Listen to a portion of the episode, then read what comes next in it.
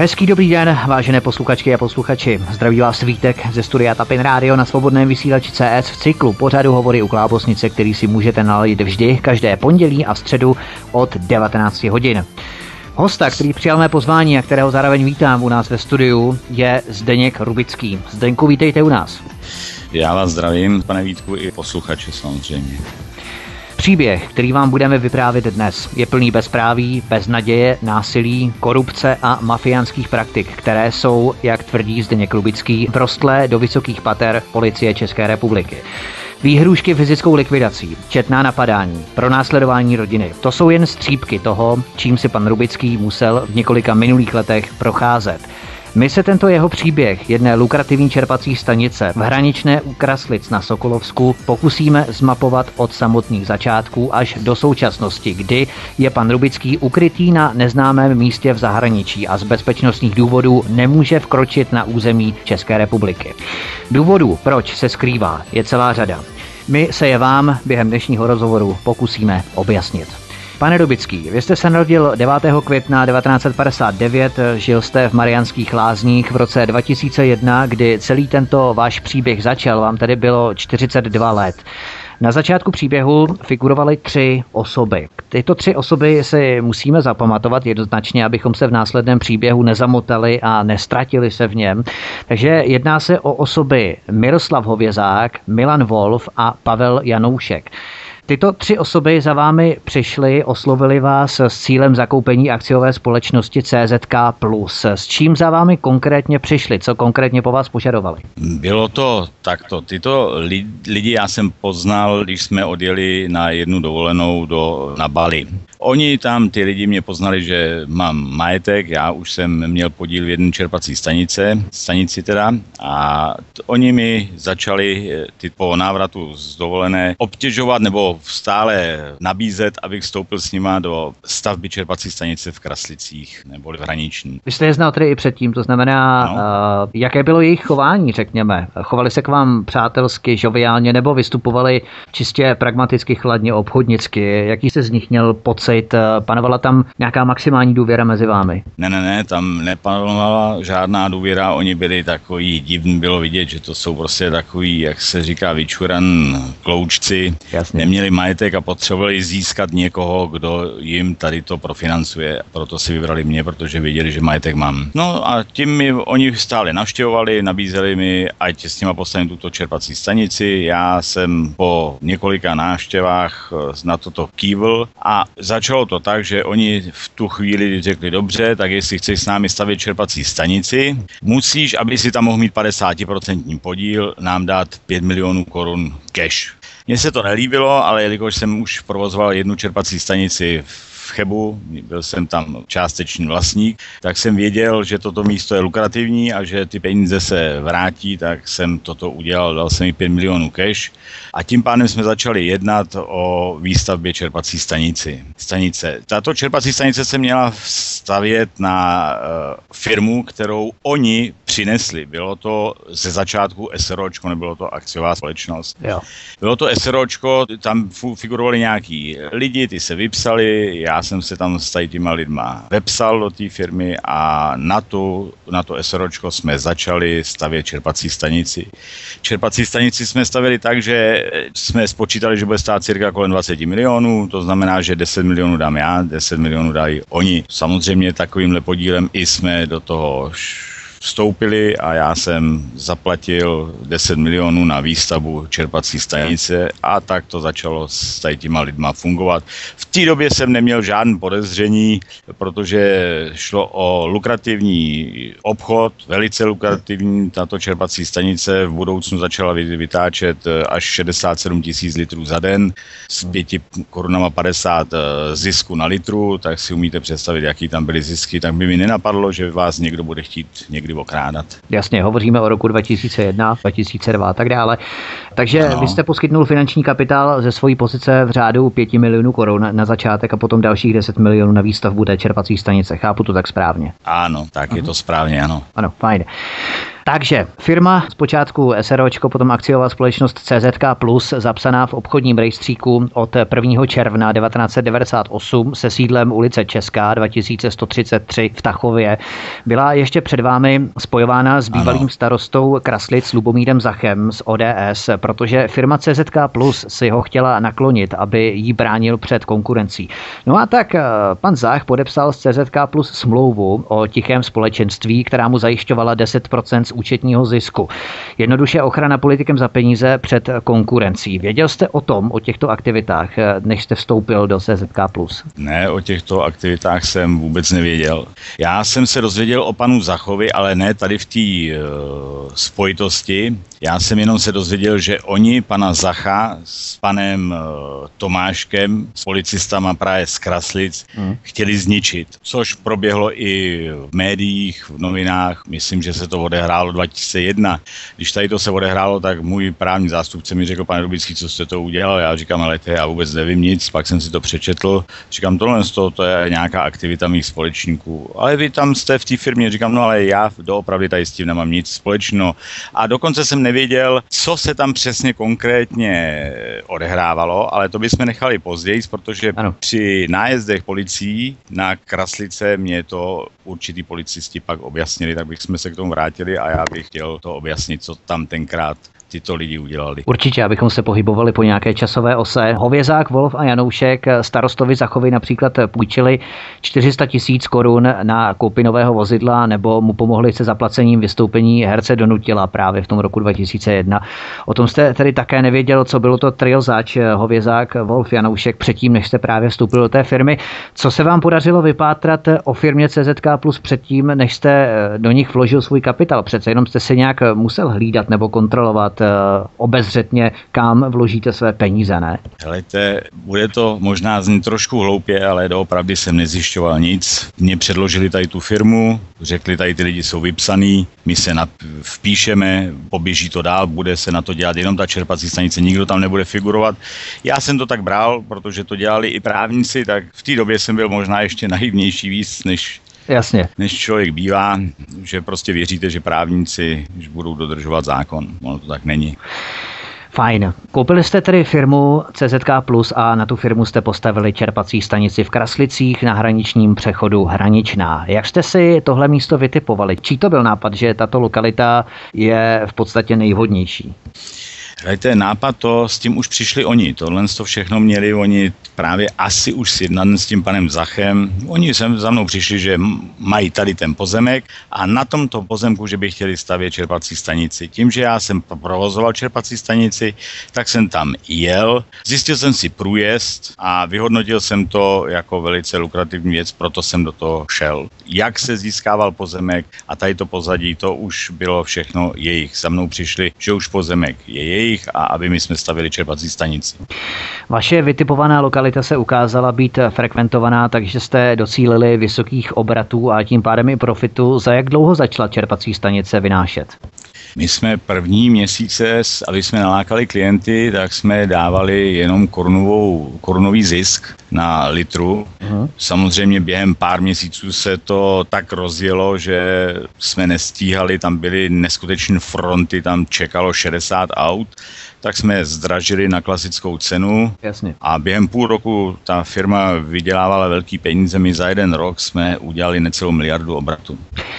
Miliardový obrat jste měli zhruba tři roky a pak najednou obrat klesl o 50% a v dalších letech se obraty snižovaly ještě více. Mluvíme tedy o letech 2004 až 2007 zhruba. Přesuneme se tedy z toho roku 2001 po třech letech, kdy ten profit a zisk začaly klesat. Ano, to časové určení je správný. To, že klesaly tržby, vzniklo i konkurencí, která tam vznikla, ale po celou tu dobu co jsme měli takový velký profity a takovýhle zisky ve firmě, tak peníze se ztrácely. Prostě eh, firma vydělávala velký peníze a peníze tam nebyly. Já jsem kvůli tomu měnil účetní, snažil jsem se rozklíčovat, jak je to možné a po několik let se mi tady to nedařilo. Já jsem chodil za panem doktorem Procházkou, kde jsem byl zoufalý a říkám, pane doktore, já mám čerpací stanici, kterou ty společníci tunelujou a já nevím vůbec jak. A on mi říká, to jsou vaše bláboly, pane Rubický, dejte Jasně. mi nějaký důkazy a když mi dáte důkazy, tak eh, uvidíte, co s nima uděláme a furt mi radil, ať si vyměním účetního, což jsem vždycky udělal, několikrát jsem to udělal a nic jsme neobjevili, až právě pak v tom roce 2010 hmm. se to všechno zlomilo a vzalo to rázných spát. Ano, ještě se přesuneme ale před rok 2010, kdy jste tedy pojal podezření, že dochází k vyvádění peněz. V jakém roce to zhruba bylo? 27? Helejte, to, že mizí peníze, jsem mapoval od začátku, protože je jednoduchá matematika zjistit, jaký máte obraty, s jakou marží, dejme tomu, děláte, takže víte, jaký jsou zisky a ty peníze tam nebyly.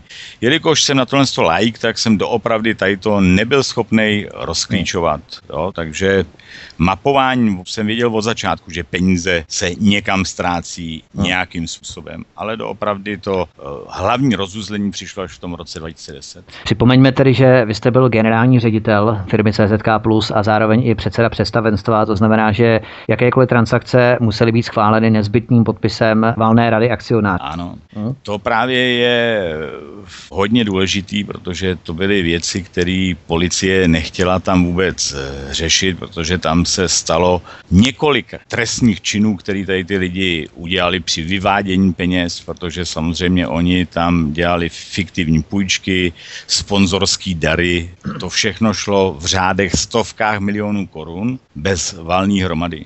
Takže firma nevykazovala zisky odpovídající obratům. Byla tohle jediná indicie, díky které jste na podvodné praktiky přišel. Vy jste v podstatě tvrdil i ohledně těch falešných sponzorů, fiktivních půjček a tak dále. Takže když jste na tyto skutečnosti přišel, snažil jste se nejdříve tyto nesrovnalosti konzultovat s pány Hovězákem, Wolfem a Janouškem, konfrontoval jste je nějak třeba ohledně těchto záležitostí?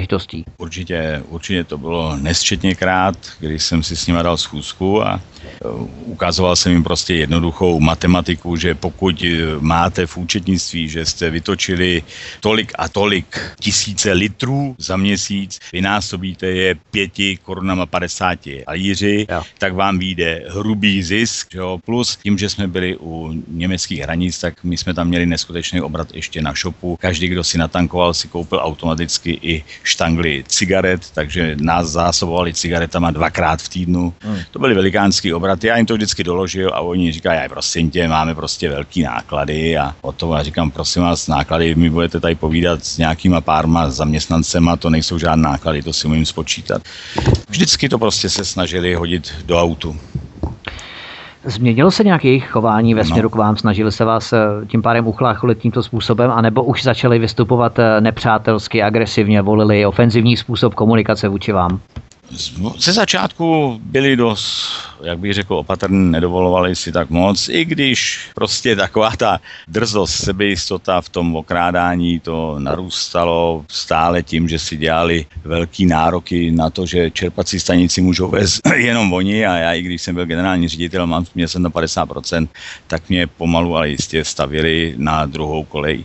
Byla to částečně hodně moje chyba, protože já jsem měl příjmy i někde jinde a jelikož jsem měl příjmy někde jinde, tak jsem se staral o jinou stranu než právě o tuhle čerpací stanici, což byla v tomto ohledu moje velká chyba. V roce 2010 se vám tedy podařilo přijít na způsob, formou kterých eh, vyváděli peníze z firmy CZK+, kdy například v říjnu 2009 vydal pokladník panu Janouškovi z trezoru 954 tisíc korun formou půjčky, ovšem bez nezbytného souhlasu valné rady akcionářů. To je to přesně, o čem jsme před chvilkou mluvili. Co na to další ano. společníci CZK plus František a Valentina Altmanovi, Miroslav Bednář, Petr Semrát nebo Veronika Pupalová? Byl tohle jediný postup, který tito tři pánové zvolili pro jejich neoprávněné obohacení? Helejte, bohužel právě to jsem objevil, že to byla právě tato klasika, jak oni vyváděli peníze. Ten pan Altman, ten eh, tam figuroval právě v té firmě předtím. Nevím, proč se furt, když jsem já zaklikl, tak se mi to tam taky to jeho jméno objevovalo. Já toho člověka no. neznal, nikdy jsem se s tím neviděl. Paní doktorka Popovalová, to byla právnička, tu jsem tam jednou nechal vepsat, eh, když se měnili uh, akcionáři. Pan Semrát, to byl jejich kůň, ten právě přitáhl taky asi pana toho policistu, ten pocházel pan Semrát z Kraslic a bavíme se o panu Tomáškovi. Pan Tomášek pochází taky z Kraslic. Jo. Miroslav Bednář to byl taky můj člověk, kterýho jsem právě nechal jednou, jeden čas na něj napsat akcionář, teda akcie. Uh-huh. Takže tyhle ty lidi víceméně bych do toho ani moc netahal, ty za tohle nemohli, to měli kontrolovat já a pan Janoušek, Wolf a Hovězák a samozřejmě měli akcionáři dostávat dividendy. A ty akcionáři nikdy nedostávali dividendy, protože, jak říkám, tady ty lidi ty peníze vykradli. A právě než nastalo tady to, tak já bych chtěl začít vám vyprávět příběh, jak jsem prakticky já odhalil tady to. Jo. V roce 2010, jelikož tam chyběly hodně velký peníze a já už jsem tam vystřídal asi třetího účetního a s účetním jsme hlídali stav peněz a říkám, pane účetní, jsou tam peníze? On říká, ano, pane Rubický, za měsíc se na, sbíralo na čerpací stanici zisk cirka kolem 6 milionů korun. Říkám, dobrý, tak mi to monitorujte a pak mi zase řekněte. No, on přišel za dva dny, říká, pane Rubický, nejsou ve firmě peníze. Říkám, jak to, že nejsou peníze ve firmě? No, pane Rubický, já nevím, prostě tam peníze nejsou. No, nám se schol, schovalo k valné hromadě a já jsem se zmocnil účetnictví za celých pět let po spátku uh-huh. a odhodlal jsem se, že nechám udělat audit. Nechal jsem udělat audit a zároveň jsem šel za obchodním právníkem, panem Procházkou mladším, do Prahy a jelikož tady těm věcem nerozumím, vzal jsem si svého účetního a tam se všechno rozklíčovalo. Já jsem dal papíry všechny tomu obchodnímu právníkovi, panu doktorovi Procházkovi mladšímu. On z toho vyčetl, že říká, pane Rubický, tak následuje valná hromada a vy tady dlužíte 20 milionů korun do firmy. Já říkám, pane doktore, počkejte, já žádné peníze nedlužím, já jsem si tam možná půjčoval, ale ne takhle velký peníze. On říká, helejte, to, co vy jste si půjčoval nebo nepůjčoval, to mě nezajímá. Tady máte, že dlužíte firmě 20 milionů korun. Na valné hromadě nastane to, že valná hromada tyto lidi vás osloví na valné hromadě a řeknou, vraťte 20 milionů a pokud ne, dejte nám akcie proti hodnotu. A jo. s tím jste skončil. A já říkám, počkejte, to není možné, teď já jsem si nepůjčoval takovýhle peníze, to je hloupost. No a tím, že jsem tam měl účetního, to zlatý, tak mi pan účetní říká, no pane Rubický, minulý týden jste si vzal 76 tisíc euro z firmy. Říkám, pane účetní, jsem možná sklerotik, ale tak velký ne. Abych si vzal 76 tisíc euro a nevěděl jsem o tom, to prostě neexistuje. Hmm. Takže jsme skončili práci u obchodního právníka a účetnictví jsem měl, jak jsem říkal, už schovanou. Měl jsem ho u mojí ženy v garáži, takže s účetním jsem měl od obchodního, práv, obchodního právníka přímo do garáže. Pan účetní vzal, vyhledal šanon, v tom šanonu vyhledal tento pokladní deník a doopravdy mi ukázal, že já jsem si před týdnem vzal 76 tisíc euro, jo. ale na tom pokladním deníku nebyl můj podpis. To mě svitlo v hlavě, zajiskřilo, říkám, aha, tak já už vím, proč dlužím peníze do firmy a už vím, jak oni vy, vyváděli peníze. Pan účetní odjel domů a já jsem si tento šanon vzal domů a začal jsem vyndavat všechny lísky ohledně tady těch půjček. Tyto pánové vytáhli takhle z firmy 130 milionů korun. Mám fotoko nebo kopie notářsky ověřen těchto lísků z účetnictví. Do dnešního dne je držím. Na to jsem samozřejmě zareagoval, nemohl jsem spát, ráno jsem vzal veškeré tady ty papíry a letěl jsem za panem doktorem Procházkou, který mi vyzýval a říká, pane Rubický, až budete mít důkazy, přijďte a já je rozmetám. Přinesl jsem mu tady to ukázat, vybrali 130 milionů, co mám dělat, pane doktore. On začal z toho být nervózní a jeho rozhovor dopadl tak, pane Rubický, seberte si to a vypadněte s tím, nebo mi tady někdo podpálí kancelář. Běžte to dát tamhle na nádraží na Vilzoňák. A nebo ani tam to nedávejte, protože někdo podpálí na nádraží. Zmizte s tím. No, já jsem si to vzal domů a hledal jsem, jakým způsobem budu postupovat. V té době už jsem komunikoval i s panem eh, tím eh, Lukmanovem a pan Lukmanov mi furt nabízel jednu variantu, ať obsadím čerpací stanici, ať tam prostě lítnu a jako generální ředitel a předseda představenstva a víceméně 50% akcionář, protože já jsem daroval ty akcie, jsem nechal napsat na moji dceru, ale nechal jsem si pro jistotu udělat generální plnou moc na zastupování, že jsem mohl dělat úplně všechno jako spoluakcionář, dokonce jsem měl i v té smlouvě, že můžu i ty akcie prodat. Takovou jsem měl smlouvu pro všechny případy podepsanou od svý dcery. Pane Rubický, jestli se nebudete zlobit, panu Lukmanovi se dostaneme v další části našeho rozhovoru.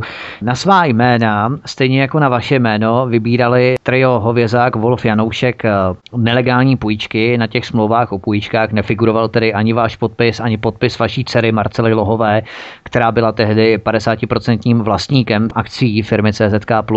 Jak si vysvětlujete, že se jim přesto podařilo i bez vašeho podpisu na vaše jméno dané půjčky vybírat? No samozřejmě oni tím, že oni řídili tu čerpací stanici, oni měli přístupy k, ke kontům, oni přeposílali peníze, oni brali tržby, oni se víceméně při různých výsleších tady tomu přiznali, takže nikdo o tom nevěděl. Právě proto k tomu docházelo k tomu vytunelování firmy bez mýho vědomí a proto jsem tápal, kde můžou být ty peníze. Až tady tím eh, krokem jsem objevil, ne. co oni udělali.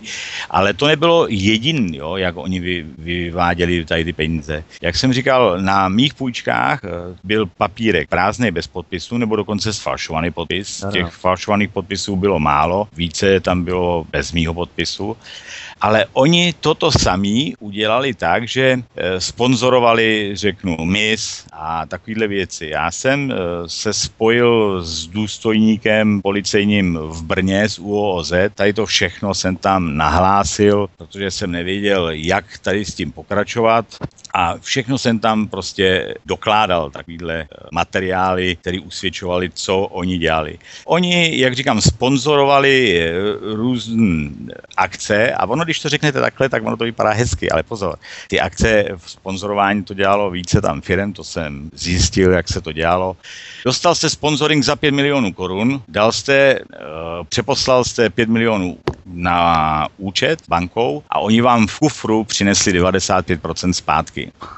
Jo, jo. Krásný, krásný tak, jak se zbavit uh, danění a jak očistit peníze. Mm, mm. Tady těch sponsoringů tam od nich bylo zase v řádech stovkách milionů korun. Dokonce jedno vy, vyvedení peněz udělali tak, že jedno krásno dne za mnou přišel ovězák a říká, bylo by dobrý, kdyby si si udělal v naší bance v Tachově, v komerční bance svoje eh, konto, kdyby náhodou jsme někdy něco potřebovali. A rovnou bude dobrý, když já si tam dám dispoziční právo, aby, kdyby bylo něco třeba, že jo, tak aby jsme ty peníze byli schopni vybrat, nebo tak. A na tuhle to konto oni poslali zase bez mého vědomí 10 milionů korun a jelikož to přeposílali oni, oni věděli přesně, kdy to tam bude, tak Míra Hovězák to došel, jelikož měl dispoziční právo vybrat a takhle ukradli třeba i 10 milionů korun. To všechno jsem dokládal policii, to všechno oni viděli i v účetnictví. Jednoduchý důkazy, tam prostě nebylo kam uhnout. Tedy vás bez vašeho vědomí uvedli do stavu zadlužení. Neoprávněné výběry se vyšplhaly ke 20 milionům a zkrácené marže zhruba za 50 milionů, čili dohromady 70 milionů. Byla tohle tedy konečná částka, kterou z firmy CZK Plus vyvedli, protože vy jste hovořil o 130 milionech, tedy abychom si v tom udělali nějaký pořádek. Ne, ne, ne, tam samozřejmě se jednalo o větší částku, tam se jednalo o vyvedení tady těch 130 milionů plus ty sponzorský dary.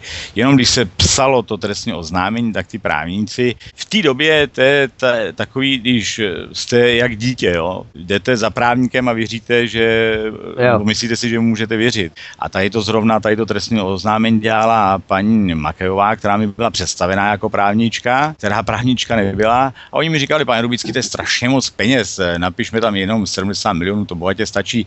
I při těch 70 milionech, když jsme měli podávat to trestní oznámení, tak to byl neskutečný halo, nevidělo se, komu se to má dát, kam se to má dát, že to je hrozně velký, že to je velká rána prostě. Přitom se jednalo o mnoha, mnoho, o mnoho víc peněz. Nevím, proč to oni schválně takhle tlumili právníci.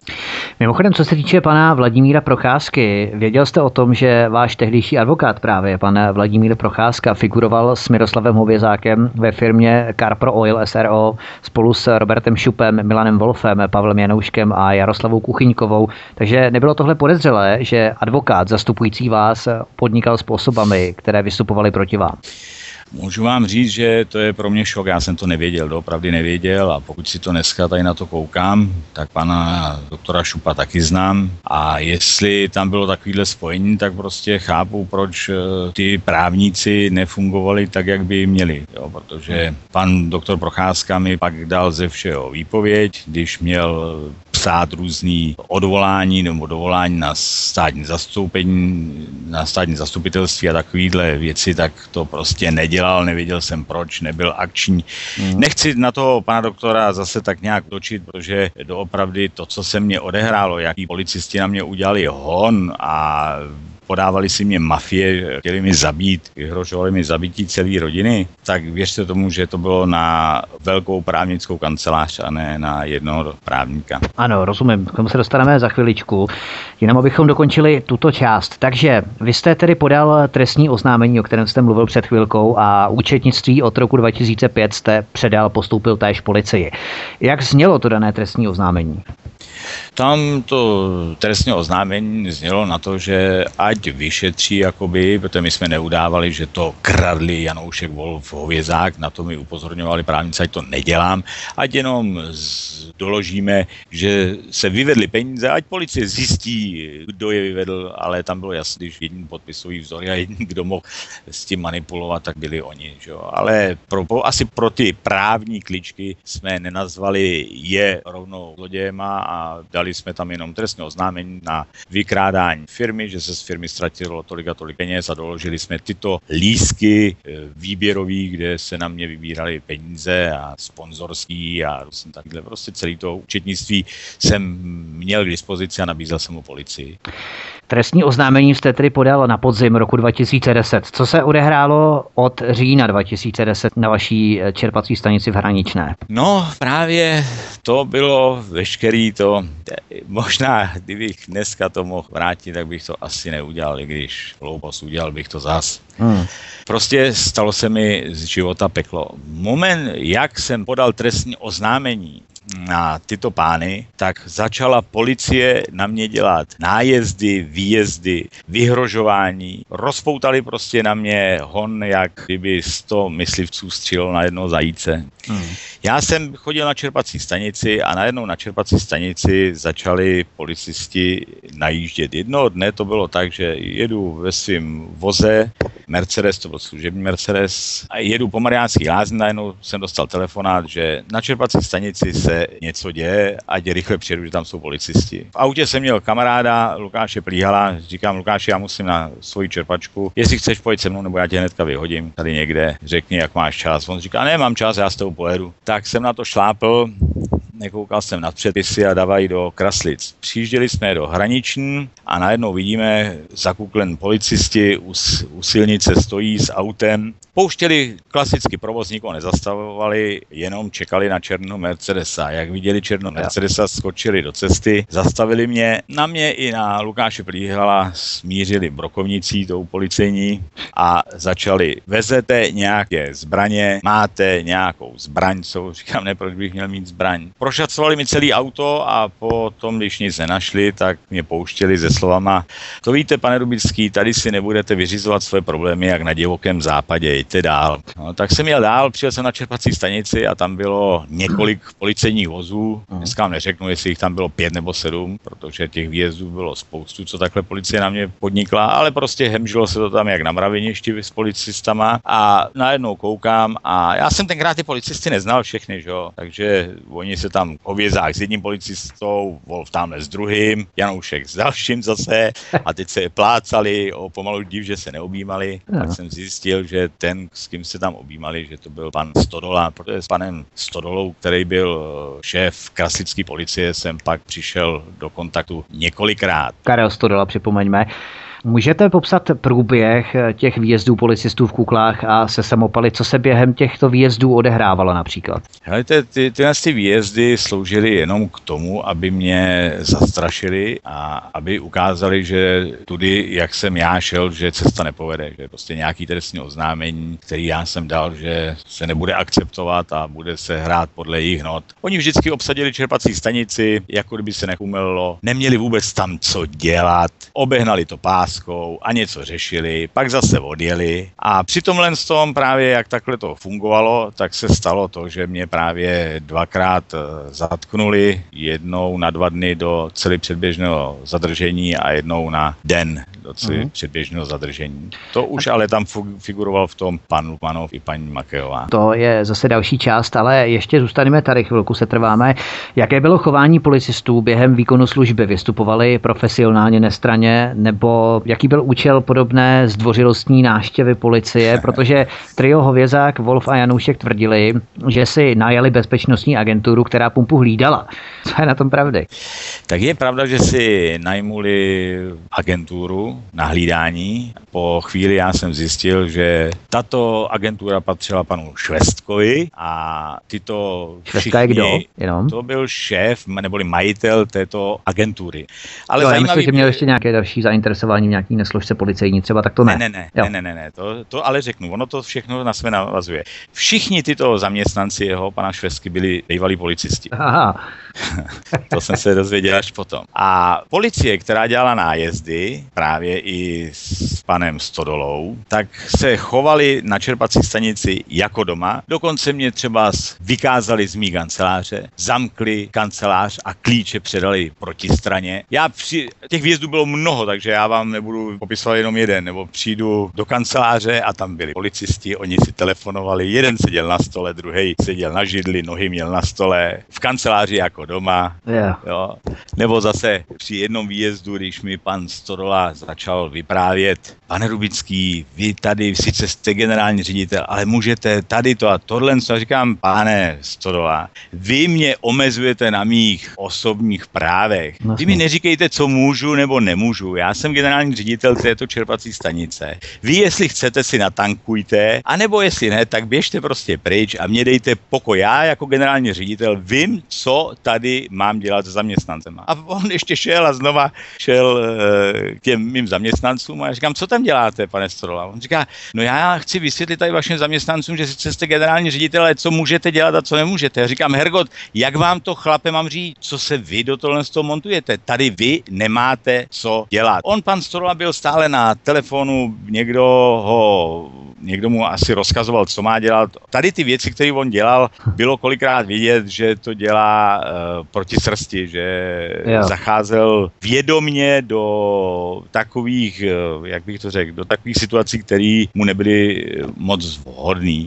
Jenom zase možná někam přeskočím k tomu, ano. jelikož mi chránila UOZ a tady to se policistů zabývalo strašně moc a jak já třeba nadávám na policisty, tak asi byli tam i někteří dobří policisti, proto bych se chtěl omluvit policistům, protože ne, asi všichni patří do jednoho pytle. Tak jsem dostával takový různý informace. Já nechci jmenovat o ty policistů, protože se mnou mluvili policisti, jak z Prahy, tak z Plzně, tak z Stacho, z, z, Tachované, z, z Karlovarska a dokonce i policista nějaký z Bisky. Tak oni mi třeba řekli, že pan, do, pan Stodola za tohle jednání, který dělal protiprávně na čerpací stanici a na mě, že dostal slíbenou povýšení od pana Tomáška, yeah. což doopravdy dostal. Jo. Na konci byl povýšený a šel do Karlových varů. Hm. Přijížděli policisté pouze v policejních vozech v rámci výkonu služby? Ne, ne, ne, ne. Přijeli tam dokonce i soukromým vozem. Jo, nevím a? tenkrát, jestli patřili, jestli to byl pan Storola právě. Myslím, že pan Storola tam přijel jednou soukromým vozem. Dokonce tam přijeli i v civilu. Oni tam přijížděli prostě, když... Eh, z, vemte, tady ta firma pana Švesky, to byli bývalí policisti. Hmm. Dokonce jsem zjistil, že kamery, kterými jsme měli, které já jsem chtěl dokazovat, jak policie protiprávně tam fungovala, aby si stáhli nahrávky. Policie na tyto kamery byla napojená, což v rozhovoru dokážu, co jsem jednou udělal a prokáže se, že policie na to doopravdy byla napojená. Hmm. Takže oni spolupracovali. Hovězák, Wolf Janoušek, pan Šveska, veškerá bývalá policie, že jo, ochranka a policie jako taková. Jak bylo třeba, oni viděli, měli jakoby jakoukoliv malinkou záminku už houkačky a sjížděli se policajti Sokolov, Karlovy eh, Kras, eh, Kraslice, pak ještě za Kraslicema byla nějaká obec, tam byla taky nějaká služebna, tak i o tam tady. Prostě tam bylo policistů jak, jak mu na mě. Takže vám se doneslo postupně, kdo je na vaší čerpací stanici posílal, protože zasahující důstojník telefonoval pro příkazy během přítomnosti policistů na pozemku čerpací stanice, takže pokyny jim udílel nebo instruoval je pan Švestka, dá se říci. Já, abych vám tady to nejsem schopný říct, jestli to byl pan Švestka, anebo volali přímo s panem Tomáškem, protože ten byl krajský ředitel eh, policie, že jo, pan Tomášek. Oni se nesčetněkrát panem Tomáškem právě chlubili, že je jejich kamarád a že mají vysoce postavenou policistu. To se s tím chlubili jak moji společníci a i z těch policistů, kteří na mě dělali výjezdy, tak eh, byla taková skupinka, která přišla na to, že tam nemají co dělat jo, a vždycky, když přijeli, tak se mi omlouvali. Říkají, pane Rubický, nezlobte se, ale jsme tady zase, víte, my si konáme jenom povinnosti, nás sem poslali, my se omlouváme. A dokonce se mi brali i za roh a vysvětlovali mi právě, co se odehrálo s panem eh, starostou v roce 2001 a že zatím stál právě pan Tomášek, který různý policisty pak vyhodil eh, od policejního sboru, protože nechtěli konat tak, jak on chtěl. Takže bylo evidentní, že členové představenstva Wolf a Janoušek spolu s předsedou dozorčí rady Hovězákem měli zastání u policie. Myslíte, že toto zastání bylo postaveno na ryze finančním charakteru, kdy si tito pánové v předtuše nějakých problémů budovali určité konexe na vlivných místech okresní policie finančními benefity z přátelných policistů? Myslím si, že tady to bylo kvůli financím, určitě kvůli financím, protože tam se ztratili doopravdy v té firmě stovky milionů korun, z těch se dalo financovat hledat, co nedovedu si představit, proč by policie a státní zastupitelství, potažmo i soudci e, kryli takovýhle zločiny. Že jo? no, jasně. To bylo do nebe volající. Já doopravdy jsem psal všude, prosil jsem o zveřejnění a to by na to byl zákaz to publikovat někde, někde se o tom bavit, přitom si o tom šuškala celá policie.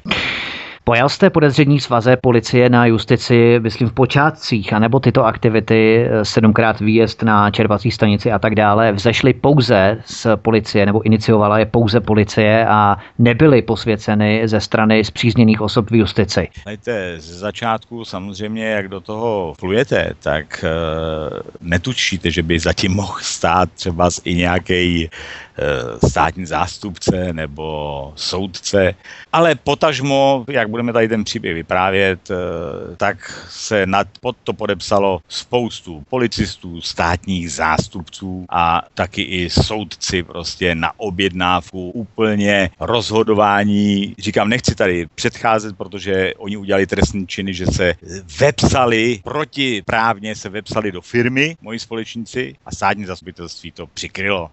To k tomu se dostaneme pomalinku Jasně. prostě dál. No. K tomu se dostaneme. V rámci těchto sedmi výjezdů jste byl dvakrát zatčen, jak jste o tom mluvil. Jaké byly okolnosti toho prvního zatčení? To první a druhý zatčení právě už probíhalo s panem Lukmanovem, pak ho objasníme, jak jsem se s ním seznámil. Ano, ano. Takže to první zatčení probíhalo tak, že s panem Lukmanovem jsme přišli právě na čerpací stanici a jako generální ředitel jsem se rozhodl, že čerpací stanici budu kontrolovat.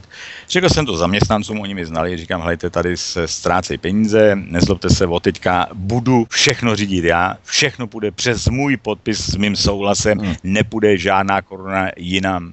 Založil jsem na to konto, který se jmenoval Rubický Zdeněk CZK+, a peníze jsem dával na, tuto, na toto konto a takhle probíhalo prostě fungování na té čerpací stanici.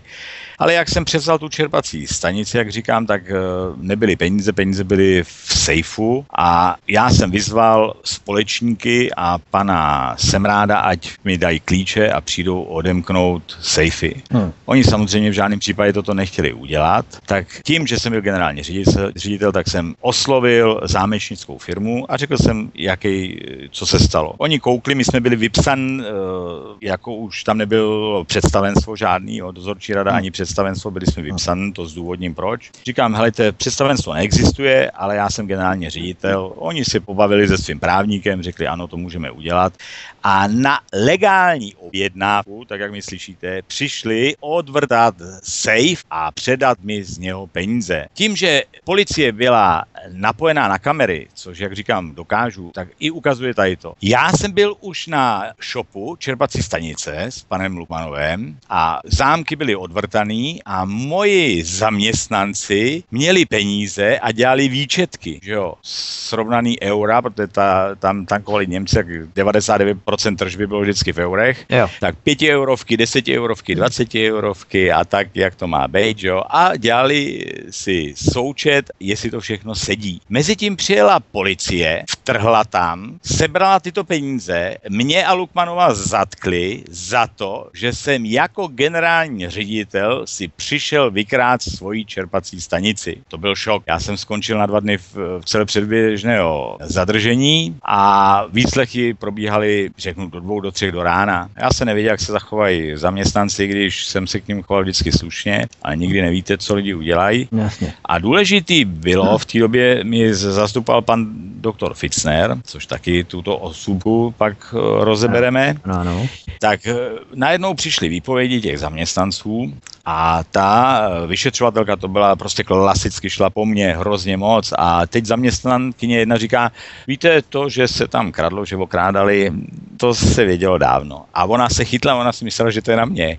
A říká, kdo koho okrádal, povídejte rychle. A ona říká, no že pan Hovězák, Janoušek a Vol okrádají pan, pana Rubického, to bylo veřejné tajemství na čerpací stanice. A ona úplně, ta vyšetřovatelka v prkinku, říká právě, a co tam asi dělali policajti, proč myslíte, že jsme teda zatkli pana Rubického? A stal právě ještě tenkrát zastupující pan doktor Fitzner a říká, vidíte, to je právě otázka, co jste tam dělali vůbec a proč jste dělali. A po téhle výpovědi se, vám, se mně zdá, že byste měli pana Rubického okamžitě pustit. On, jí to bylo proti srsti a úplně před, dělá přes zuby, říká, no o tom bude rozhodovat ráno. Státní zástupce, to nemůžu rozhodnout já. To opravdu mi po dvou dnech pustili s, s tady tý celý předběžného zadržení. Hmm. Schodil jsem tam dvě, teda pět kilo a můžu vám říct, že psychicky mě to zlomilo, protože buď přijdete na svoji čerpací stanici jako generální ředitel a oni jsou schopní vás obvinit, že jste si přišel vykrát svoji firmu. No, to jsem si myslel, že ani ve filmu by neprošlo tady to. To bylo hrozné. Každopádně mě ta státní zástupkyně pak pustila, nebo pustili mi celý předběžného zadržení, hmm. protože se to nedalo ustát. To, že jsem prostě nepřišel vykrát si čerpačku, to bylo víc přece než jasný. Když přijdete vykrát z pumpu, tak hodíte peníze do pytle a utíkáte pryč, jo.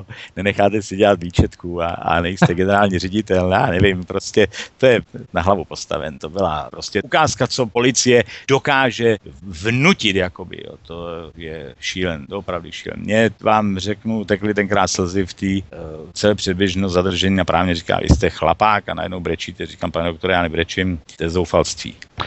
Vy jste byl obvinění zproštěn, soudce Radoslav Krůšek skonstatoval, že tam policie neměla co dělat a že se vměšovala do interních záležitostí firmy, takže ty vazby s justicí tam zatím neprobíhaly v podstatě úplně tak, řekněme, prvoplánově. Druhé zatčení na jeden den v CPZC v celé předběžného zadržení probíhalo podobným způsobem jako to předchozí. Tak, to probíhalo podobně, ale Právník mi upozorňoval, ať si dávám pozor, ať prostě na tu čerpací stanici nechodím. Po vypuštění z celý předběžno zadržení. Ta policie tam udělala zase několik nájezdů. To vám dneska nejsem schopný přesně říct, jo. jo. Prostě dohromady těch nájezdů tam je napsáno v tom takovém článku, co jsem vám poslal sedm, ale ono jich bylo kolem deseti těch nájezdů. Mm-hmm. Tak prostě na mě udělali zase nájezdy a pak po čtyřech dnech mi zatkli znova. A tady u toho začení jsem chtěl já prokázat, že oni jsou propojení s mýma kamerama, tak to probíhalo tak, že tato ochranka pana eh, Švesky samozřejmě všechno monitorovala a já jsem si počkal, když oni šli do Hovězákovi, on měl kousek od tady restauraci, když se šli najíst. A já jsem udělal takový malý tah. Vzal jsem bundu v kanceláři, hodil jsem ji na kameru, kopl jsem třikrát do sejfu, jakože beru zase peníze jo, ze sejfu. Vzal jsem igelitovou tašku, do toho jsem něco hodil a vyšel jsem ven. A už mi chytli kamery, které byly na shopu, že jo. A viděli, že mám igelitovou tašku a že mažu z čerpací stanice. Já jsem si šel koupit svačinu, já jsem si šel koupit ovoce, protože jsem měl službu, že, že tam budu do rána. Vrátím se vám na čerpací stanici, stoupnu si do rohu a sleduju prostě provoz čerpací stanice. Tu igelitku jsem tam vrátil, to byl, někdo tam měl, já nevím, snad e, přezůvky nebo něco. Jo, jo. Tu jsem tam pak prostě vrátil. A jsem na čerpací stanici a najednou, co čert nechtěl, zase výjezd jak hrom a policistů jak mraveništi a najednou proti mě jde nějaký policista, myslím, že byl z Krasic, já si nepamatuju jeho jméno, byl to asi ne Krasic, byl to ze Sokolova tak a asi prostě šéf nějaký, měl tam hvězd hrozně moc. A já jsem vykráčel proti němu a říkám, helejte, aby nedošlo zase k omilu jako nedávno. Já se vám představím, já jsem generální ředitel této společnosti, jestli chcete, tak vám doložím doklady, všechno a aby bylo všechno OK. A on na mě kouká říká, pane Rubický, není třeba, abyste něco dokázal, nastavte ruce, jste zatčen, je na vás vypsaný zatykač. Mně se do té vazby zase nechtělo, abych vám pravdu řekl, nepříjemná věc. No jasně. Říkám, co blbnete, já jsem peníze nevybral, peníze tam jsou, všechno je OK. On prostě odtáhli mi na, do celé předběžného zadržení, což já už tam pak nebyl, znám jenom z vyprávění, přijel tam pan Stodola, při, přišli tam všichni policajti a když otevřeli safe a zjistili, že tam jsou peníze, tak pan Stodola ze zelenal, zmodral a málem omdlel prej, ne? Protože oni mi zatknuli a teď nevěděli, za co mi zatýkají, ne? Jo. Teď já, jsem, já jsem sám byl z toho v šoku. Tak stalo se mi tam taková zdravotní příhoda, nebudu ji rozebírat hmm. na, v té celé předběžno zadržení, ale prostě ráno policista mi přišel odemknout a říká, pane Rubický, vemte si všechno, jdete k výslechu, ale berte si všechno, vy už se nebudete vracet, jste, musíte být hnedka okamžitě propuštěný. Tak jsem věděl, že šlápli vedle, ne? No, přišel jsem k tomu policistovi, policista říká, hejte, když vás minule tady policisti obvinili, že jste vykradl čerpací stanici, my jsme nevěděli, že co, kdo, že jste generální ředitel a tady to neměli žádnou op- opodstatnění, musím vás propustit hnedka, nezlobte se a tak jsme udělali pár nějakých výslechů a, a šli jsme, pustil mi domů. Já jsem čekal, jaký policie znese obvinění a teď světe drž se. Policejní obvinění bylo prakticky, že udělám manko, protože v té době žádný manko nebylo a sranda byla ta, že ani se nedalo vyhodnotit, jestli jsem udělal manko nebo ne, ne, neudělal, protože já a účetní jsme drželi účetnictví, že jo. Neměl ho nikdo k dispozici. Takže prakticky oni mi obvinili, že je manko, ale nemohli to dokázat, protože neměli účetnictví, takže já prakticky jsem byl obviněný a zavřený do celý předběžného zadržení, že udělám manko.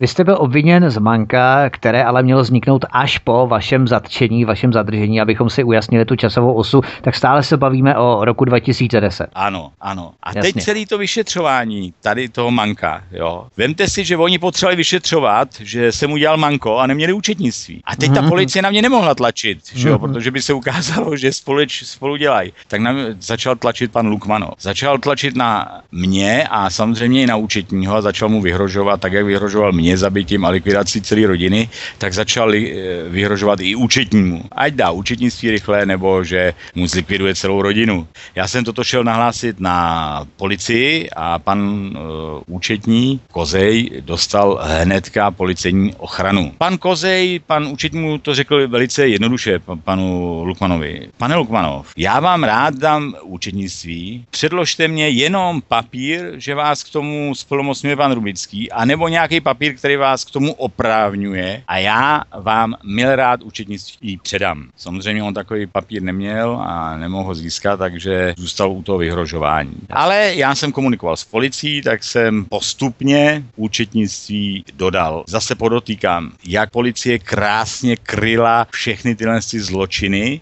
tak já jsem dodal účetnictví, já dodal důkazní materiály na vykrádání firmy. Hmm. Policie to vyhodnotila vždycky i se státním zastupitelstvím, že se nic nestalo. A tyto důkazní materiály proti zákoně dali protistraně. Vždycky dostává zpátky materiály ten, kdo je dá. A i kdyby chtěla se policie vymluvit, že to chtěli dát e, někomu ve firmě, tak já do dnešního dne jsem generální ředitel nepochybně, tak já byl nejvíce postavený člověk této společnosti. Neměli jinou možnost, než vždycky tyto důkazy vrátit mě, jak oni chtěli chránit pana Hovězáka, Wolfa a Janouška a všechno zahladit a schovat pod stůl půl, tak právě proto tyto dokumenty protiprávně vraceli proti straně a ať jsem se stěžoval jak na policii, tak na státní zastupitelství, vždycky mi bylo odpovězeno, že je všechno OK, že je všechno v pořádku. Kryli tady tu zločinnost těchto z těch policistů, ty výjezdy, to zatýkání, vyhrožování krylo naplno státní zastupitelství. Toto se zvrtlo takovým způsobem, že oni si nechali udělat samozřejmě posudek, znalce, který ten posudek vypracovával, pozvali k soudu a ten samozřejmě, on, on se tla, on tlačil všechno na to, aby jakoby to obvinění na mě zůstalo, protože on říkal, pan Rubický sice peníze žádný nevzal, o tam tať použil je na nákup pohoných hmot, ale já nejsem si jist tady z těch papírů, jestli náhodou nekoupil pohonný hmoty na jinou svoji čerpací stanici. No, fraška. Soudce tady tomu docela dobře odbyl a říká, ne, ne, nekličkujte tady, odpovězte mi přímo. Pan Rubický za dobu působení na čerpací stanici použil peníze jinam než na nákup zboží a pohonných hmot nebo na výplaty pro čerpací stanici a on nakonec konstatoval, ne, všechny peníze se vracely do oběhu čerpací stanice. Ale světe se, mě nesprostili viny, oni se tam měnili státní zástupci a měnili stále různé eh, obvinění takže tady to neskončil soud. A právě pan Lukmanov a paní Makejová, který svědčili proti mně, což zase, světe div se, byli to lidi, kteří mě zastupovali, měli ode mě plnou moc, to je jak právník, že jo. A najednou on proti vám vypovídá, spolupracuje s protistranou, s policií a oni to všichni akceptovali. A já jsem jel na jedno jednání e, do Prahy a neřeknu teď, jestli to bylo za policistama nebo za právníkem. Hmm. Bylo to velice důležitý a prorazil jsem si na autě dvě pneumatiky. Chytl jsem díru, kousek před Prahou, tam jsou dvě čerpací stanice po pravé straně, já nevím, jestli to bylo před tou první nebo před tou druhou. Ja. Tam jsem vymlel velkou díru, prorazil jsem si kola, rozbil jsem si i disky, zašel jsem na tu pumpu a říkám, no tak já to nestihnu, pro mě to bylo hrozně moc důležitý a ty, ta obsluha říká, tady nebojte se, tady existuje taková firma, my vám ji zavoláme, oni vám pomůžou. A oni přijeli, prodali mi pneumatiky, prodali mi i disky, nabídli mi, ať si koupím i brzdový kotouče a že si je nechám vyměnit, protože už jsou špatný. Já jsem jim toto zaplatil, o tom věděl jenom pan Makejová a pan uh, Lukmanov. Lukmanov, že se mi tady to stalo. Hmm. A na tomhle to mě pak odsoudili, protože ta firma mi dala papír, já nevím, jestli kvůli, že se kryla, dali mi to, rozepsali mi to na dva nebo na tři papírky a na tom papírku neseděl datum. Jeden byl, řeknu, pátýho, jeden šestýho. No když jste v takovémhle stresu, rozhodně eh, nekoukáte jestli vám, jak sedí datum, že jo, pětka, ještě šestka může vypadat stejně, já jsem na to koukl, prostě bylo tam razítko, bylo tam jo. cena pro mě, což byla důležitá, vzal jsem to a zadal jsem to do účetnictví. Oni mi na tomhle tom nechali odsoudit na rok, že jsem tady to si vymyslel, že se tady to nestalo. Přestože jsem měl na to papíry a byli na to svědci, byly na to důkazy, tak nakonec jsem skončil. Obviněný, že udělal manko a odsouzený za to, že jsem dodal do firmy za 120 nebo za 130 tisíc papíry, který prej jsem si měl vymyslet nebo něco takového. A paradox na tom je, že odsouzený jsem byl na svědectví lidí, a to já jsem dodal soudu, že jsem byl odsouzený na svědectví lidí, kteří mě vyhrožovali zabitím, likvidací celé mý rodiny, měl jsem na to papíry, lidi, kteří vykradli firmu za stovky milionů korun, tak svědčili u soudu a usvědčili mi za 130 tisíc nákupů zboží, kde jsem dostal rok. Hezký. Neuvěřitelný. Posloucháte Svobodný vysílač, studio Tapin Radio od mikrofonu a zdraví Vítek. Dnešním hostem v cyklu v pořadu Hovory u Klábosnice je Zdeněk Rubický. My si dáme písničku, protože už jsme hovořili skoro téměř celou hodinu, takže my se chvilku odpočineme a po písničce tu budeme zpátky. Jak jste slyšeli, jak jste měli možnost zaznamenat, padla tu tři další jména dalších osob, které figurovaly v příběhu pana Rubického, kromě tria Hovězák, Wolf a Janoušek. Po písničce si objasníme, kdo je to ruský podnikatel Lukman Lukmanov, Monika Magiová a také doktor Tomáš Fitzner. Takže zůstaňte u nás, dozvíte se velmi zajímavé informace, příběh bude gradovat, příběh bude eskalovat do netušených rozměrů právě výhruškami fyzickou likvidací pana Rubického, jeho i celé jeho rodiny. Proto potom musel z České republiky uprchnout. Takže po písnice se opět vrátíme, takže vydržte s námi za 3-4 minutky, tu budeme zpátky. Hezký večer. Tak, po písničce jsme tu zpátky. Vítáme vás v druhé polovině dnešního pořadu Hovory u Klábosnice. Zdraví vás svítek ze studia Tapin Radio na svobodném vysílači CS.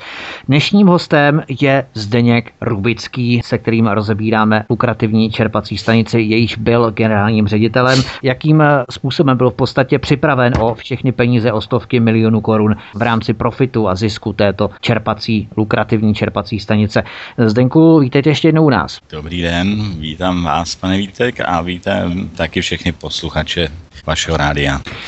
Na tomto místě se dostáváme k další důležité osobě, která vstupuje do děje, jak jsme si řekli před písničkou. Rozebereme si je všechny tři postupně, nebudeme je brát všechny tři najednou, ale postupně, abychom v tom měli eh, pořádek. Eh, jedná se o jediného majitele Sokolovské polikliniky, ruského podnikatele Lukmana Lukmanova, který později zastupoval vaší dceru Marcelu Lohovou, majitelku polovičního podílu firmy CZK+.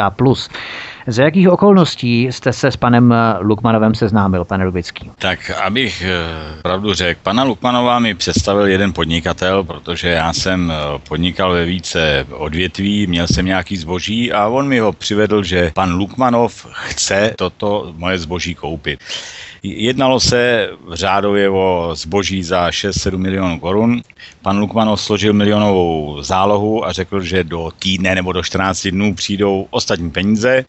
Peníze nepřišly a už ani nehodlal to doplatit. Dneska vím, že to bylo všechno fraška jenom, aby se ke mně dostali tady ty lidi. Tento pan Lukmanov mi nechal ty peníze, že já jsem ho mohl víceméně utřít, že jo, protože on nedodržel obchodní podmínky, takže jsem mu říct, že propadla záloha. Jelikož to byli eh, Dagestánec, Rus, nechtěl jsem si dělat problémy, vím, že ty lidi dokážou být zlí, tak říkám, hele, já teď nemám peníze, až budu mít peníze, vrátím. A on rejpal do mě vždycky, když máš čerpací stanici, jak to, že nemáš peníze. Já mu říkal, oni mě tam okrádají, takže on tady s tou situací byl seznámený a stále mě nutil do toho, abych tu čerpací stanici ovládl. Že prostě, když ji ovládnu, tak eh, mi přestanou lidi okrádat. Jo. To znamená, že se i on dostane k penězům v tom případě.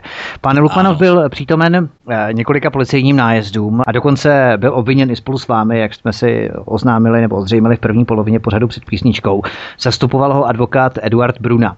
Tedy pan Lukmanov eh, zpočátku vystupoval jako člověk, který je vám ochoten pomoci se z této šlamastiky dostat. Je to tak? Ano, on vystupoval tak, že prostě je jeden z těch, který by mi chtěl pomoct z těchto problémů. No. Opět, eh, než jste přijal panem Lukmanovem nabídnutou právní pomoc, zjišťoval jste si jeho bezúhonost, eh, jaké v České republice vykonává podnikatelské aktivity, v čem podniká, jakou má pověst, třeba abyste se nedostal ještě do většího průšvihu, než jste byl předtím? Pane Vítku, bohužel ne. Asi bych na to odpověděl, že když je člověk eh, v úzkých, tak jak se říká, v nouzi děláte různé rozhodnutí, které byste v klidu neudělal. Jo. Jasně. Nevěděl jsem, že tenkrát vy vytluču klín ještě větším klínem. Jasně, rozumím vám. Mimochodem 2. října 2011 pan Lukman Lukmanov, nebo bychom si udělali takový medailonek ohledně eh, jeho bezúhonosti nebo jeho pověsti v České republice, tak 2. Eh, října 2011 telefonoval rusky hovořícímu muži, panu Igorovi, s tím, že chce Lukmanov v rámci združení AC Start koupit lehkoatletický stadion v Tuhnicích, eh, v něm založit fotbalové mužstvo, složené složené z Dagestánců, kteří by zpočátku v tom stadionu dokonce přímo bydleli. 13. října 2011, tedy necelé dva týdny po tomto telefonátu, se tehdejší jednatel Združení AC Start Vít Hořejš, mimochodem bývalý karlovarský radní, dostal do vazby v Ostrově kvůli mnoha milionovým podvodům, například fiktivní pohledávka 37 milionů korun s Jiřím Moravcem a tak dále. A od té doby pan Lukman Lukmanov, Monika Makijehová, které se dostaneme za chviličku, Tomáš Matějček a Miroslav Benedik vystupovali neoprávněně jako členové výkonného výboru AC Start. Hrál tu roli i karlovarský kriminalista, další karlovarský kriminalista Štefan Karabinoš, obžalovaný z úniku informací Makijehové. Například telefonát mezi nimi se uskutečnil 3. listopadu 2011, což tehdy vyšetřoval státní zástupce Jiří Richter a předseda trestního senátu Jan Hostaš. Takže první skupinu tvořila Monika Makijehová, pan Lukman Lukmanov a další. Druhou skupinu tvořil Radek Handlíř, Alan Tremel a lidé kolem bratrů Zádamských eh, z legendárního Berdychova gangu. K těm se také dostaneme. Věděl jste o těchto aktivitách pana Lukmanova, když jste se s ním byl ochoten spojit z očátku? Vy jste o tom tedy nevěděl. V podstatě ani ono to časově nesedí, protože my hovoříme o roku 2010. Eh, tyto události se odehrály o rok později, 2011. A ohledně AC Startu, tak tady dokonce figuroval karlovarský radní a prezident klubu AC Start eh, Vladimír Hurka, ODS, který se pokusil o sebevraždu a také pan Malý, radní za TOP 09, který sebevraždu dokonce spáchal když se začalo vyšetřovat jeho vyvádění peněz z AC Startu do TOP 09. A v souvislosti s AC Startem byla zatčena i Monika Makijehová mezi lety 2006 až 10 opoziční zastupitelka ve 38 členem zastupitelstvu v Karlových Varech. To znamená, že do těchto aktivit byl Lukman Lukmanov zapleten. To jenom, abychom si udělali obrázek. Víte o nějakých dalších postupně kauzách, které vycházely na povrch ohledně pana Lukmanova? Ne, ne, ne, ne.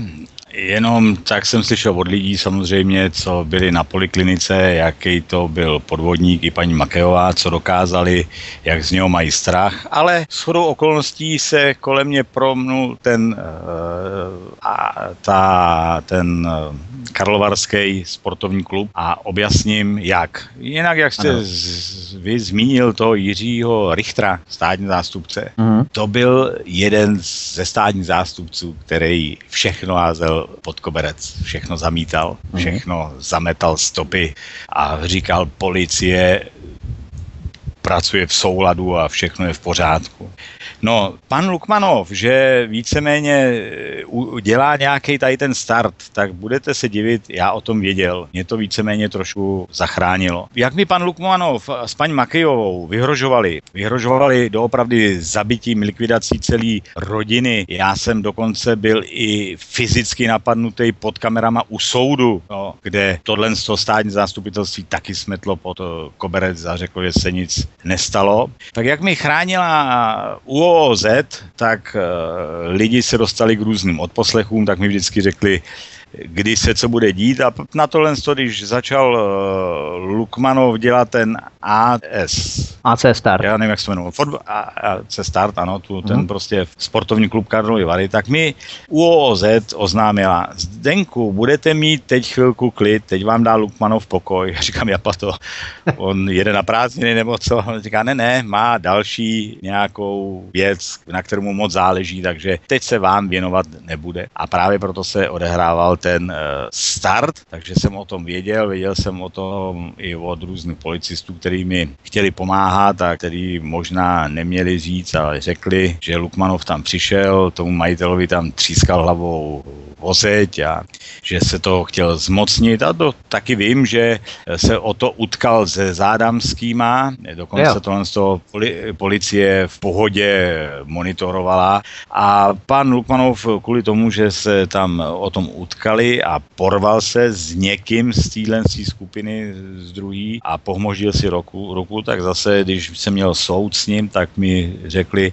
Majnobický dneska vám Lukmanov nepřijde k soudu. A říkám, jak, proč by nepřišel, chodil vždycky. No, on víte, on se poprali a má pomožděnou ruku, takže dneska on nepřijde. No, za chvilku přišla omluvenka na soud, že Lukmanov nepřijde. Oni z těch odposlechů věděli hodně a taky mi tady těma odposlechama, kterými sdělili, asi zachránili kolikrát i život, protože mě vyhrožovali i kickboxéři a paní Makejová měla bývalýho muže, ten se jmenoval Gíča, to byl Albánec, tak je, i on ale musím říct, že i když to byl taky nějaký šéf podsvětí, tak ten byl na mě nejhodnější.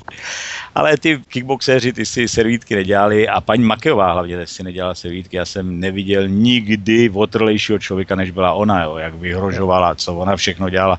To bylo až doopravdy šílen od ní. A tím pádem, že tady ty policisti mi třeba řekli, pane Rubický, teď už nechoďte s těma kickboxérama vůbec na setkání, protože oni vás doopravdy rozsekají. Oni to věděli, věděli, co mají naplánované z těch odposlechů, takže já jsem tam nešel na tohle z toho setkání, protože jsem viděl, že už bude mě konec. Toto, toto samý mě třeba upozornili jednou, říkali, já jsem chodil hodně na různé schůzky s policistama mimo služebnu, jo, a s různými policistama jsem mi nebyl schopný všechny zařadit, kde to. A najednou mi jeden policista, vysoce postavený, Zdenku, prosím vás, nechoďte na setkání s policistou, řekl jméno, on má krvavý ruce. A já jsem v té době nevěděl, co mi úplně chci, že jo, já jsem furt přemýšlel ale na tom vždycky, co se odehrálo, ale co čert nechtěl, tento policista mě volal v sobotu do pne a říká, Zdenku, prosím vás, můžete se zastavit, potřebuji s vámi nutně mluvit. Říkám, a ejhle, ne, nejdřív mi někdo řekne, ať s ním nejdu na jednání a najednou mi vytahává ven v sobotu, to je jo. divný. Tak jsem vzal telefon, jemu jsem řekl, že možná ano, že možná se dostavím, že uvidím. Vzal jsem telefon, vyndal jsem baterii, vyndal jsem kartu, aby mi nemohli vystupovat, kde jsem a sel jsem do auta, odjel jsem do severních Čech se schovat někam na hotel. Jasně. V, pondělí, v pondělí jsem se vracel, zastavil jsem se za právníkem a řekl jsem, co se odehrálo. On mi sám upozorňoval taky, ať nechodím na tyhle schůzky už, tenhle ten právník. Tak zavolal tomu policistovi, říká, a co pas jste chtěl panu Rubickému, já jdu do Mariánek, tak my si tam společně s ním zastavíme, uděláme něco, co potřebujete. A policista odpovídá, ne, ne, není třeba, vůbec tady nezastavujte, já jsem to dal do chebu. Takže prostě co znám Berdychův gang a jak policie fungovala a různé sebevraždy a tohle, tak já jsem dostal takový zprávy, že, eh, že mě chtějí oddělat, že se mě chtějí zbavit. Dokonce říkali, že pan Lukmanov, paní Makejová a Janoušek, Wolf a Hovězák, že z těch pěti lidí tři hlasují, protože se mě chtějí zbavit. Hmm. Spolu s panem Lukmanovem vstupují do děje ještě další dvě poslední postavy, které zde figurují. A to je bývalá náměstkyně primátora Karlových varů Zdenka Rubínka mezi lety 2003 až 6 a jak jsme zmínili dále mezi lety 2006 až 10 opoziční zastupitelka v Karlových varech, která v tomto roce 2010 neúspěšně kandidovala za stranu Viktoria CZ Monika Makiehová, narozená 29. listopadu 1963 a také bývalý vedoucí právního odboru magistrátu Karlovy Vary a poté externí právník radnice dr. Tomáš Fitzner z advokátní kanceláře Fitzner and Partners SRO, ulice Moskevská 947 lomeno 12 v Karlových Varech. Takže, abychom si v tom udělali pořádek, shrnuli si to, udělali si v tom pořádek a nezamotali jsme se v tom, ruský podnikatel Lukman Lukmanov, který vám nabídl pomoc a paní Monika Makiehová a doktor Tomáš Fitzner byli všichni tři přátelé, tvořili jakousi součást jedné skupiny, řekněme. Ano, ano. Paní Monika Makejová mi byla představená jako právnička a pokud, co jsem zjišťoval, tak měla jenom jeden ročník vystudovaný, takže právnička nebyla. Představili mi i pana doktora Fitznera, taky, jak říkám, při prvním eh, zatčení na čerpací stanici mi pan doktor Fitzner ještě obhajoval. Paní paní eh, Makejová přesně s panem eh, Lukmanovem, když eh, pro mě pracovali, tak najednou zvyšovali tlak a začali po mně chtít podepisovat smlouvy takový, který by mě zbavili veškerých práv. Já jsem tohle z toho předkládal policistům, chodil jsem o pomoc za policistama, samozřejmě nikdo nic neřešil. Oni celou dobu ty policisti dělali, že to vyšetřují a říkali, pane Rubický, víte, ono je v tom tolik policistů zapleten, že až se bude zavírat, tak bude víc policistů než tady těch normálních lidí, tak musíte mít trpělivost. Jo. No a takhle, jak na mě oni vyvíjeli ten tlak, tak jsem prostě už věděl, že Lukmanov, ten dokonce jednou mi řekl, na pumpě už jsem teď já, ty už se na pumpu v životě nevrátíš, už je moje. Jo. A Mak- Makeová vyhrožovala to, chlapi si nedovolili to, co si dovolilo, dovolovala ona. Jo. A tím, že mi dávali právě podepsat tady ty papíry, tak e, já jsem odmítl, protože jsem viděl, že to je můj konec, tak jsem to nepodepsal a tím pádem se jejich eh, vyhrožování stupňovalo, stupňovalo a já jsem jim všem poslal výpovědi, jak panu Fitznerovi, tak eh, Jasně. Makejovi, Lukmanovi i panu doktorovi Brunovi. Hmm. Jednou, když jsme měli právě to druhý stání, nebo za to druhý začení, tak ne, druhý stání, soud ten druhý, tak paní Makejová se panu doktorovi Brunovi právě chvástala, chlubila s tím, že mají nějaký kšev. Já nevěděl, nevěděl, co to je. Oni říkali, tady je to Rubický, co je, to je nic, my teď máme něco. A to byl právě ten e, sportovní klub Karlovy Vary. Panu doktorovi Brunovi to bylo strašně nepříjemný, protože já jsem seděl přes chodbu naproti v druhé lavici, jo, jak mm-hmm. znáte, že jsou lavice, takže to jsme měli od sebe metra a půl nebo dva metry, že jo, jenom. Takže já jsem to všechno slyšel a on jenom jí na to kejval, bylo mu to nepříjemné. A ta si nebrala servítka, ta to brala jako prostě, jak bych to řekl, své SROčko, teď vy, vykrademe tamhle to, teď budeme vyhrožovat tamhle tomu, teď rozmlátíme tamhle to a z toho budeme mít tolik a hotovo 20. To prostě bylo až nemožné, co hmm. paní Makejová dělala. To, to Lukmanov byl zvíře a já bych řekl, že paní Makejová dokázala přečíst, růz, předčít v různých věcech. Jo, jo. To znamená, my jsme tady mluvili o lehkoatletickém stadionu v Tuchnicích. Zde se Monika Makejová obohatila o cirka 200 tisíc korun vybíráním nájemného na burze v období mezi 16. říjnem a 11. listopadem 2011. Přitom jediný, kdo byl oprávněný vybírat nájem, byla Hořešova společnost Vibo. O Monice Makijové víme, že 22. července 1994, tedy v 31 letech, založila firmu Sandra JSM, oděvy zlatnictví SRO s panem Tlustým a spoluúčastnila se na legendární Karlovarské losovačce v dubnu 2006 spolu s primátorem Zdenkem Roubínkem. Dále se Karlovarské losovačky účastnili náměstci Petr Keřka, Tomáš Hybner, Jana Petříková. Tehdy šlo o výstavbu haly a na tu losovačku si radní najeli pražskou firmu Stormen a losovačku potom schválil magistrát už dalšího vedení Karlových varů v čele s primátorkou Veronikou Vlkovou. Co dále má Monika Makijehová na svědomí, než byla vzata do vazby, abychom si tedy o ní utvořili nějaký obrázek, v čem ona figurovala? Ale to samozřejmě ten, ten uh, sportovní klub Karlovy Vary, to šlo mimo mě, to, že tam udělali zvěrstva velký, to jsem si tak nějak doslechl, dočetl. Oni ty naše média taky vám neřeknou ve všem pravdu, takže hmm. úplně nevím, ale paní Makejová se s ničím nemazila, jak jsem vám já vyprávěl, tak Paní Makejová třeba obsluhovala čerpací stanici. Policie jim v tom bez problémů pomáhala. Vemte si, že to je cizí člověk, já tam byl generální ředitel, mě nepustili na pumpu, když jsem přišel na pumpu, hnedka policie přišla mi zatýkat. A paní Makejová bez žádného oprávnění, i kdyby chtěla získat oprávnění, jestli rozumíme z druhé strany, tak nemohla si ho vyžádat, protože zastupovala předtím mě. Nemůže mít od obou dvou. A ode mě ho nedostala, ode mě dostala výpověď, přesto nadále jí policie držela na čerpací stanice, ona platila faktury, vybírala jo. tržby, všechno tohle by dokázalo dosvědčit eh, obsluha čerpací stanice zaměstnanci a ta policie spolupráce s tady s těma zločincema, jak bych to řekl, jak, jak kdyby se nedělo, ty si dělali všude, co chtěli. Jo? Takže paní Makejová doopravdy velký člověk, nebezpečný z druhé strany, co jsem slyšel, když byla vzatá do vazby, byla propuštěná po chvíli. Já myslím, že tam vydržela cirka kolem dvou měsíců, lhal bych.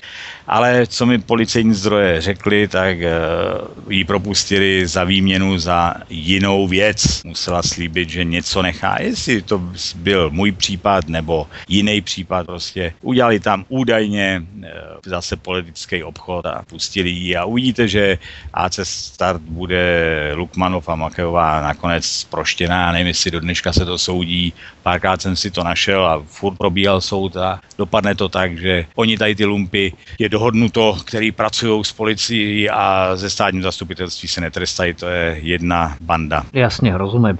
To znamená, my jsme tu probrali paní Makijehovou i pana Lukmanova, pojďme se věnovat ještě poslední osobě. Na přípravě těchto smluv, dohod a plných mocí ve váš neprospěch se podílel také z větší části doktor Tomáš Fitzner, který měl původně zastupovat vás, tedy potom vystupoval proti vám. O doktoru Tomáši Fitznerovi víme, že připravoval smlouvy na prodej městského majetku, například na prodej golfu v Olšových vratech nebo na prodej Lázní 3, nebo dříve zastupoval soukromou firmu XAR, která chtěla odkoupit známý lázeňský hotel Thermal, ale jen po několika letech se ocitl úplně na druhé straně barikády a najednou zastupoval stát, co by člen představenstva ve státní akciovce Thermal. Takže jednou působil ve firmě ve sporu o vlastnictví hotelu Termal od státu a poté vystupoval ve státní firmě, která hájila zájmy státu před nepovedenou privatizací hotelu Termal z pozice této firmy. Takže doktor Tomáš Fitzner tedy zastupoval více stran, nejen ve vaší kauze, ale jak jsme si zdokumentovali, tak je to jeho druhá přirozená vlastnost, řekněme. Koho tady ve skutečnosti doktor Fitzner zastupoval u vás? Co vyšlo postupně najevo, nebo co vycházelo najevo? No, postupně vyšlo najevo, že pan doktor Fitzner bez žádných skropulí zastupoval druhou stranu. A abych to objasnil, jo, když právě pan doktor Fitzner mě ještě obhajoval, tak jsme zjistili na čerpací stanici, že jak jsme se bavili na začátku, že to bylo SROčko, pak akciová společnost, hmm. tak my jsme si mysleli, že jsme zapsaný v předsednictvu. Ale v roce 2005, když se transformovalo SROčko na akciovku, tak jsme si mysleli, že máme pětileté volební období.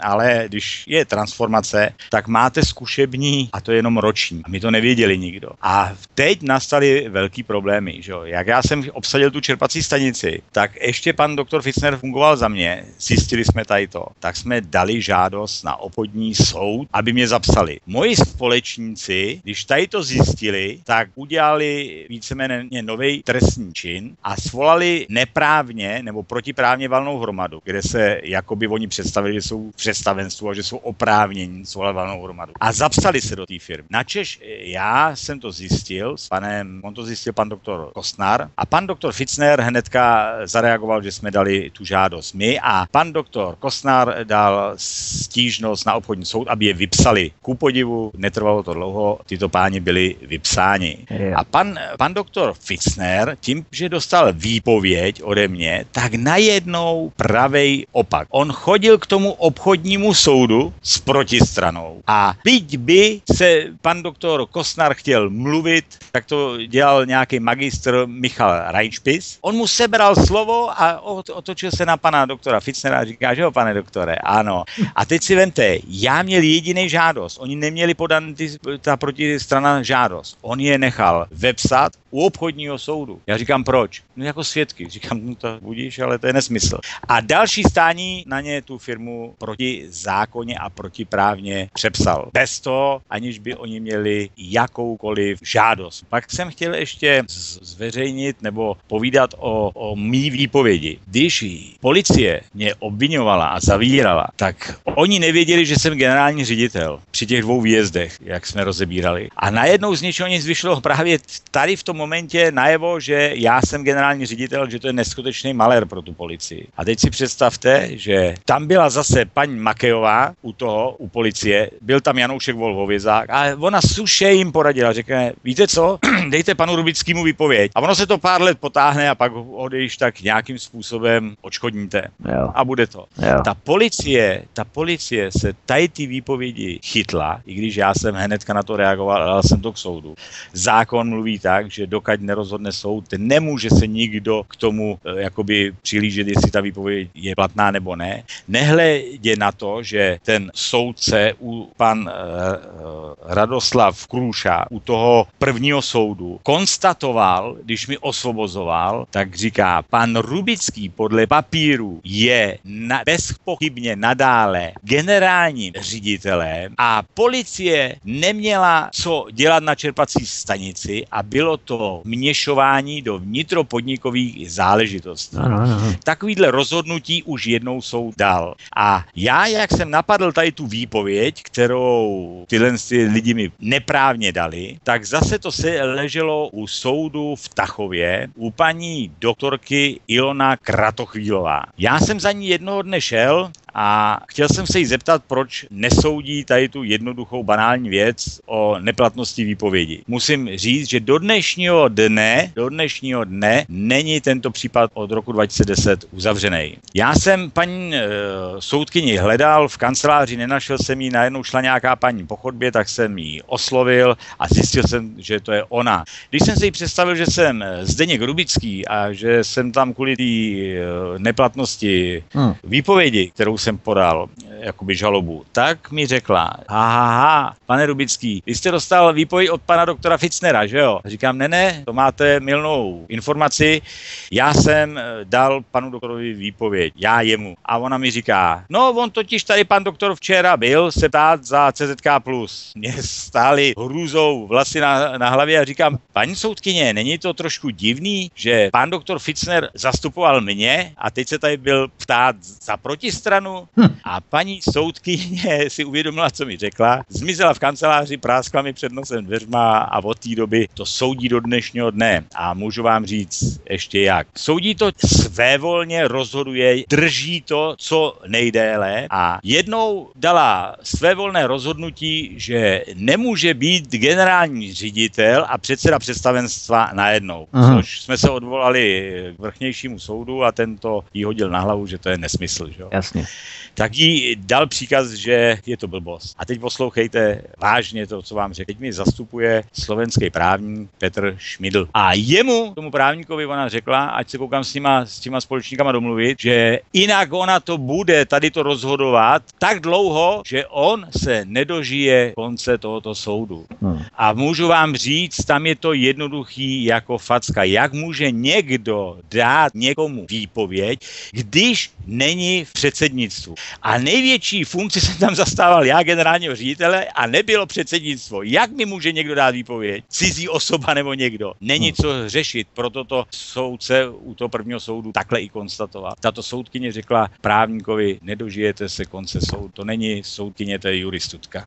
Jak jste se rozhodl postupovat proti doktoru Tomáši Fitznerovi? Asi jste podal stížnost na Českou advokátní komoru v rámci jeho zastupování protistrany. Ano, ano, protože přesně jak jsem jmenoval toho soudce Radoslava Krůžku, tak no. on, když probíhal ten soud, tak tam přišel na to, že právě pan doktor Fitzner uh, zastupoval ne dvě strany, on snad zastupoval tři nebo čtyři strany, ale nechci uh, lhát, prostě zastupoval víc stran. A ten soud nemohl dále pokračovat, že jo, protože on tam bylo stání a on tam měl zastoupení tady těch lidí. A ten soudce se chudák tak rozběsnil, nadával, nemohl to strávit, říkal, že to nezažil za celou praxi. Dokonce tak nadával, že nás vyhodil ze soudní síně a chtěl si udělat pořádek s uh, druhým právníkem a probrat ja. to v kuolárech, aby jsme to neslyšeli my. Ale zase, jak jsme se vrátili, byl furt rozohněný, tak pokračoval, říká, no co, ať si tohle to řeší uh, advokátní komora. Tohle to je nevyhození z advokátní komory. A poskok pana Lukmanova skočil za panem doktorem Fitznerem mezi tady tím, tady tou přestávkou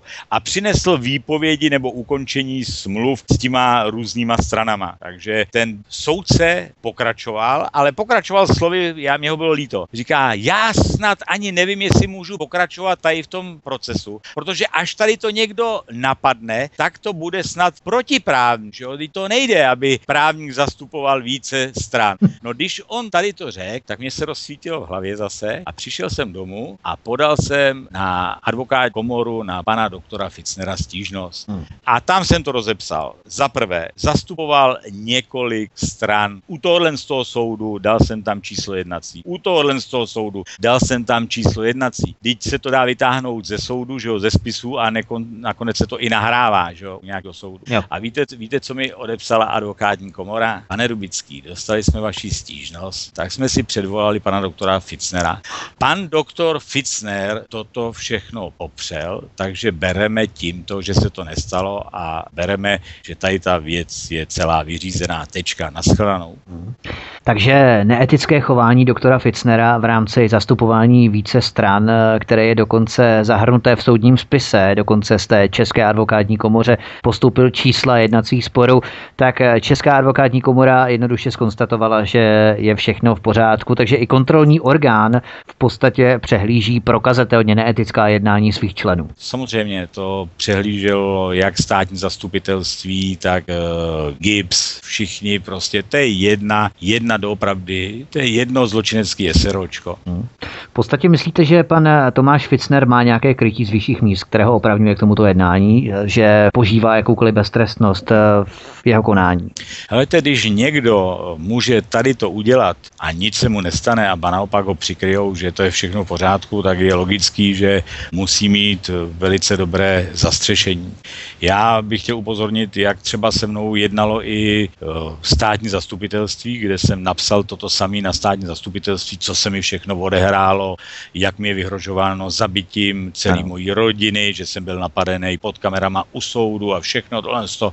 A najednou vám přijde odpověď, taková krásná. Pane Rubický, tady to, co jste nám napsal, tak my nevíme, jaká policie, protože je těch případů víc, neznáme jednací čísla. Prosím vás, aby jsme v tom dostali pořádek. Popište to znova a napište, která policie jak činila, jestli máte, dejte, opatřte to jednacím číslem a tady to. Tak jsem znova napsal dopis, která policie udělala co, jo. jak, jaký jednací číslo to mělo, kdo to vyšetřoval. A to bylo hrůzostrašná odpověď, která mi přišla, protože mezi tím eh, na mě udělali samozřejmě policisti hon, já jsem byl obviněný z mnoha jiných, jiných věcí a byl jsem odsouzený eh, na pět let, bohužel, nakonec právoplatně.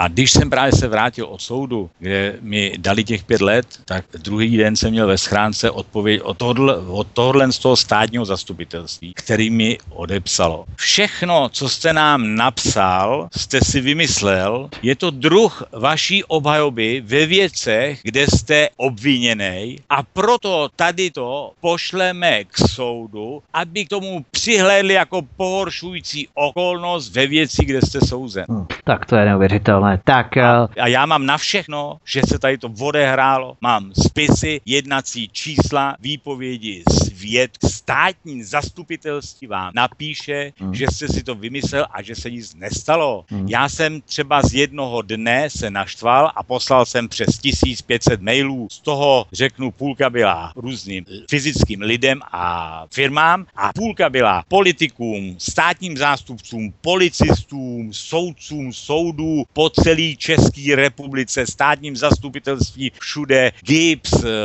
prostě všechny organizace policejní a tady ty složky, které existují, tam jsem to napsal, tak mi chodili odpovědi, že buď jim to nepřísluší, že to podstoupili Plzni a takovýhle, no, no, no. Takový, takový, takovýhle věci a dostal jsem tam takový odpovědi jako od eh, právě z Plzně, od eh, státního zástupce, který řekl, proč furt otravujete s takovýhlema věcma, pokud mi je známo, pan, do, pan Lukman Lukmanov byl už za tohle kárně stíhán u přestupkové komise. Tak on mi vyhrožuje zabitím rodiny, vyhrožuje lidem, účetnímu, panu Šnorbertovi, nutí k přepsání firem na sebe, jedná se doopravdy o stovky milionů korun, rozesílá tady to SMS-kama, volá, vyhrožuje před lidma, před svědkama a oni řeknou, že se nic nestalo. To ano. prostě je šílen. Tyhle vidíte, že to krytí, krytí tady těch právníků, policistů i tady těch zločinců je ze zhora. Mm, to dává celkem jasnou logiku, jasné předpoklady. Vraťme se ale, abychom eh, tak nějak neuvázli na jednom bodě, vraťme se tedy k vaší čerpací stanici. Nakonec vám pan Lukmanov předložil k podpisu plnou moc, eh, kterou jste nemohl akceptovat. Proč? O co se jednalo? V podstatě to byl ten poslední pověstný hřebík do rakve. No, no, no, tam jsem se musel vymluvit, že nemám brýle, že já to nevidím. A on říká, já ti půjčím moje. Říkám, ne, ne, já na to potřebuji klid, vzal jsem to a utekl jsem s tím z, z jeho kanceláře. Říkám, já se zastavím zítra.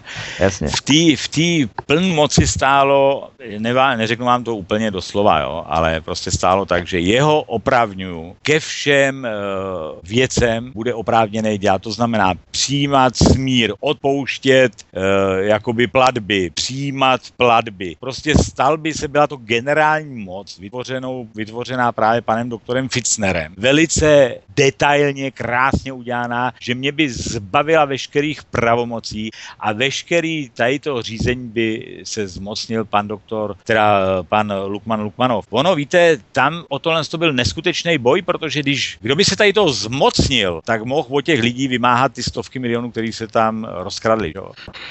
Co se dohrávalo po vašem odmítnutí podepsat tuto plnou moc? To právě začalo to peklo. No. Ano. To začal prostě začalo přituhávat a že mě, on mě napadl třeba před uh, obchodním soudem, kde začal vyhrožovat před právníkama na chodbě a já viděl, že je zlé, on si nebral servítky, jak je růst, tak výjebu celou tvoji rodinu, děti, všetko a to, tak já jsem zavolal na gips, že ouvej, ať mi dají ochranku. Aha.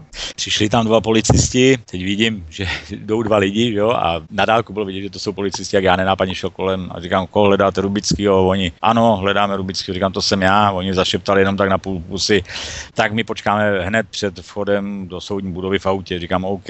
No, teď to tam probíhalo, to vyhrožování, že jo, a vyšli jsme ven ze soudní budovy s panem Lukášem Plíhalem a on za námi a ty, já tebe zabiju, zabiju tvoji celou rodinu, vyjebu ti celou rodinu, na Lukáše naplíhala taky a, za, a začal nás fotit. A jak jsem měl takovou tu kabelku, jak se dává přes rameno, že jo, tak s tím jsem se já slonil jenom, ať eh, mi nemůže udělat fotky obličeje. A tohle to všechno se odehrálo metra půl před tou policií, která mi tam přišla chránit. A nezasáhla a pak, když se tady to řešilo ještě na gipsu, tak dokonce řekla, ať se nezlobím, že mi oni to nemůžou ani dosvědčit. Aha.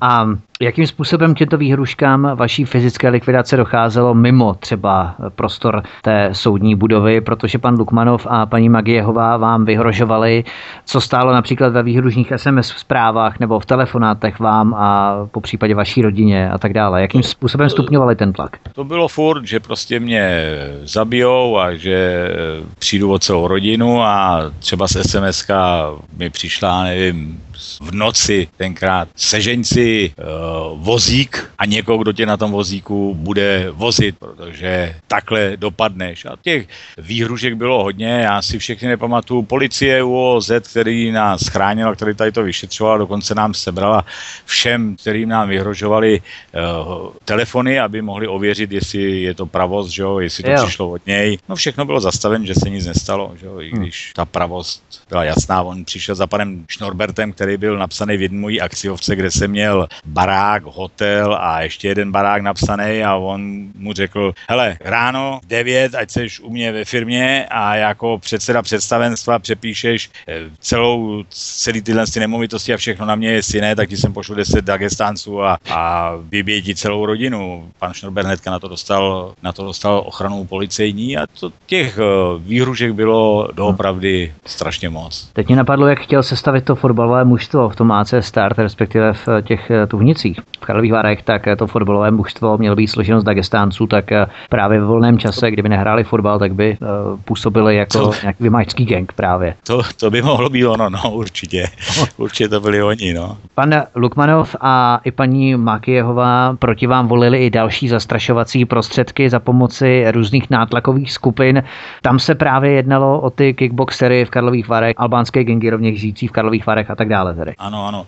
To právě byl její muž, bývalý muž, právě paní Makejový, ale co já jsem slyšel i z, o těch eh, policistů, kteří měli ty odposlechy, tak on z toho byl nešťastný, kam ho paní Makejová tady s tím tlačí. No. Ale zase ty kickboxeři, ty si servítky nebrali, protože oni potřebovali peníze, že jo? A já jsem byl jakoby pro ně jednoduchá oběť a to postupovalo třeba s takovýmhle způsobem, jo? Hele, my s tím budeme mít nějaký výdaje, takže se rozhodně, jestli my pro to budeme dělat nebo ne. Říkám, hele, já nevím, já viděl, že nechci, aby pro mě pracovali, ne? Co vám no, Říkám, já si rozmyslím a uvidím. A takhle jsem se já jich zbavoval. Ale oni nejdřív, že to bude stát 100 tisíc, pak 300 tisíc a pak najednou přišli, že už jim dlužím 3 miliony. A já říkám, jak vám dlužím 3 miliony? On říká, no pan Lukmanov si objednal, aby jsme tě chránili a aby jsme dělali tohle a tamhle takže ty nám teď dlužíš 3 miliony. A já říkám, já vám nic nedlužím a já jsem si od vás nic neobjednával a objednávat nebudu. A oni mi říkají, no jo, ale pan Lukmanov dělá s tebou a to si objednal pan Lukmanov, takže to dlužíš ty. A začali po mně vymáhat 3 miliony a to byl jenom začátek, že jo. A právě oni od těch, z těch odposlechů věděli, že co se na mě chystá, tak byla schůzka, oni říkají, hele, už si s námi moc zahráváš, my tě rozsekáme, jestli nezaplatíš. A tohle to říkám, dobře, jak mi nejte, zase do příště a takhle furt to bylo,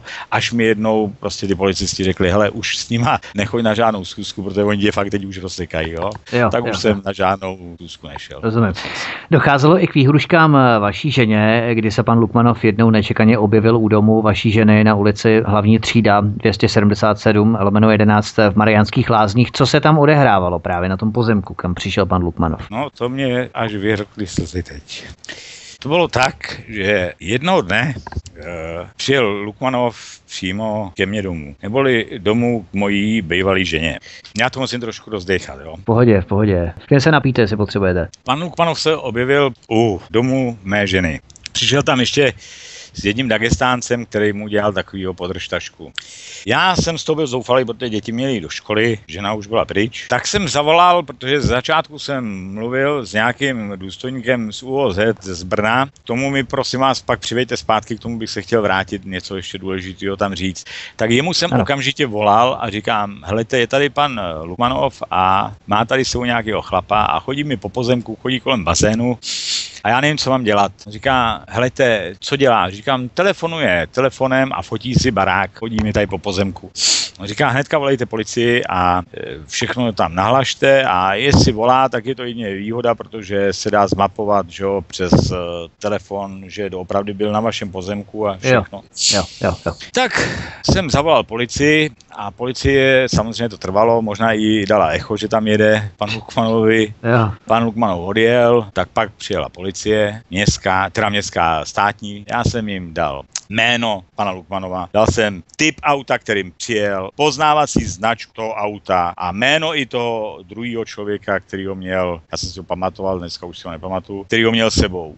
Oni odjeli a za pár uh, dnů, když probíhalo různé výslechy a vyšetřování, tak jsem se zeptal, jak dopadlo tady to moje zavolání a oni mi říkají, no pan Rubický, jak jsme mohli honit někoho, když zavoláte, že někdo přijel a my nevěděli kdo. Já říkám, počkejte, to si děláte sranu, když já jsem vám říkal, že to byl Lukmanov a s tím druhým Dagestáncem dal jsem číslo eh, vozu, všechno. On říká, no my tady máme v protokolu, že oni nevěděli, koho mají hledat, tak nikoho nehledali. Jenomže ono to neskončilo tady tím, víte? Jako odjel Lukmanov, mě by nenapadlo ani ve snu, že on pojede za mojí ženou. Uh-huh. Moje žena samozřejmě chudák taky měla bez noci uh-huh. z toho a moje žena dělala v mateřské školce. On tam zazvonil, ona otevřela dveře a když viděla, že je to Lukmanov, tak rychle ty dveře zase zabouchla a rychle utíkala k telefonu a zavolala na policii do Mariánských lázní, že tam je Lukmanov a že ona je ve školce a že se bojí a policie nebyla ochotná tam ani přijet.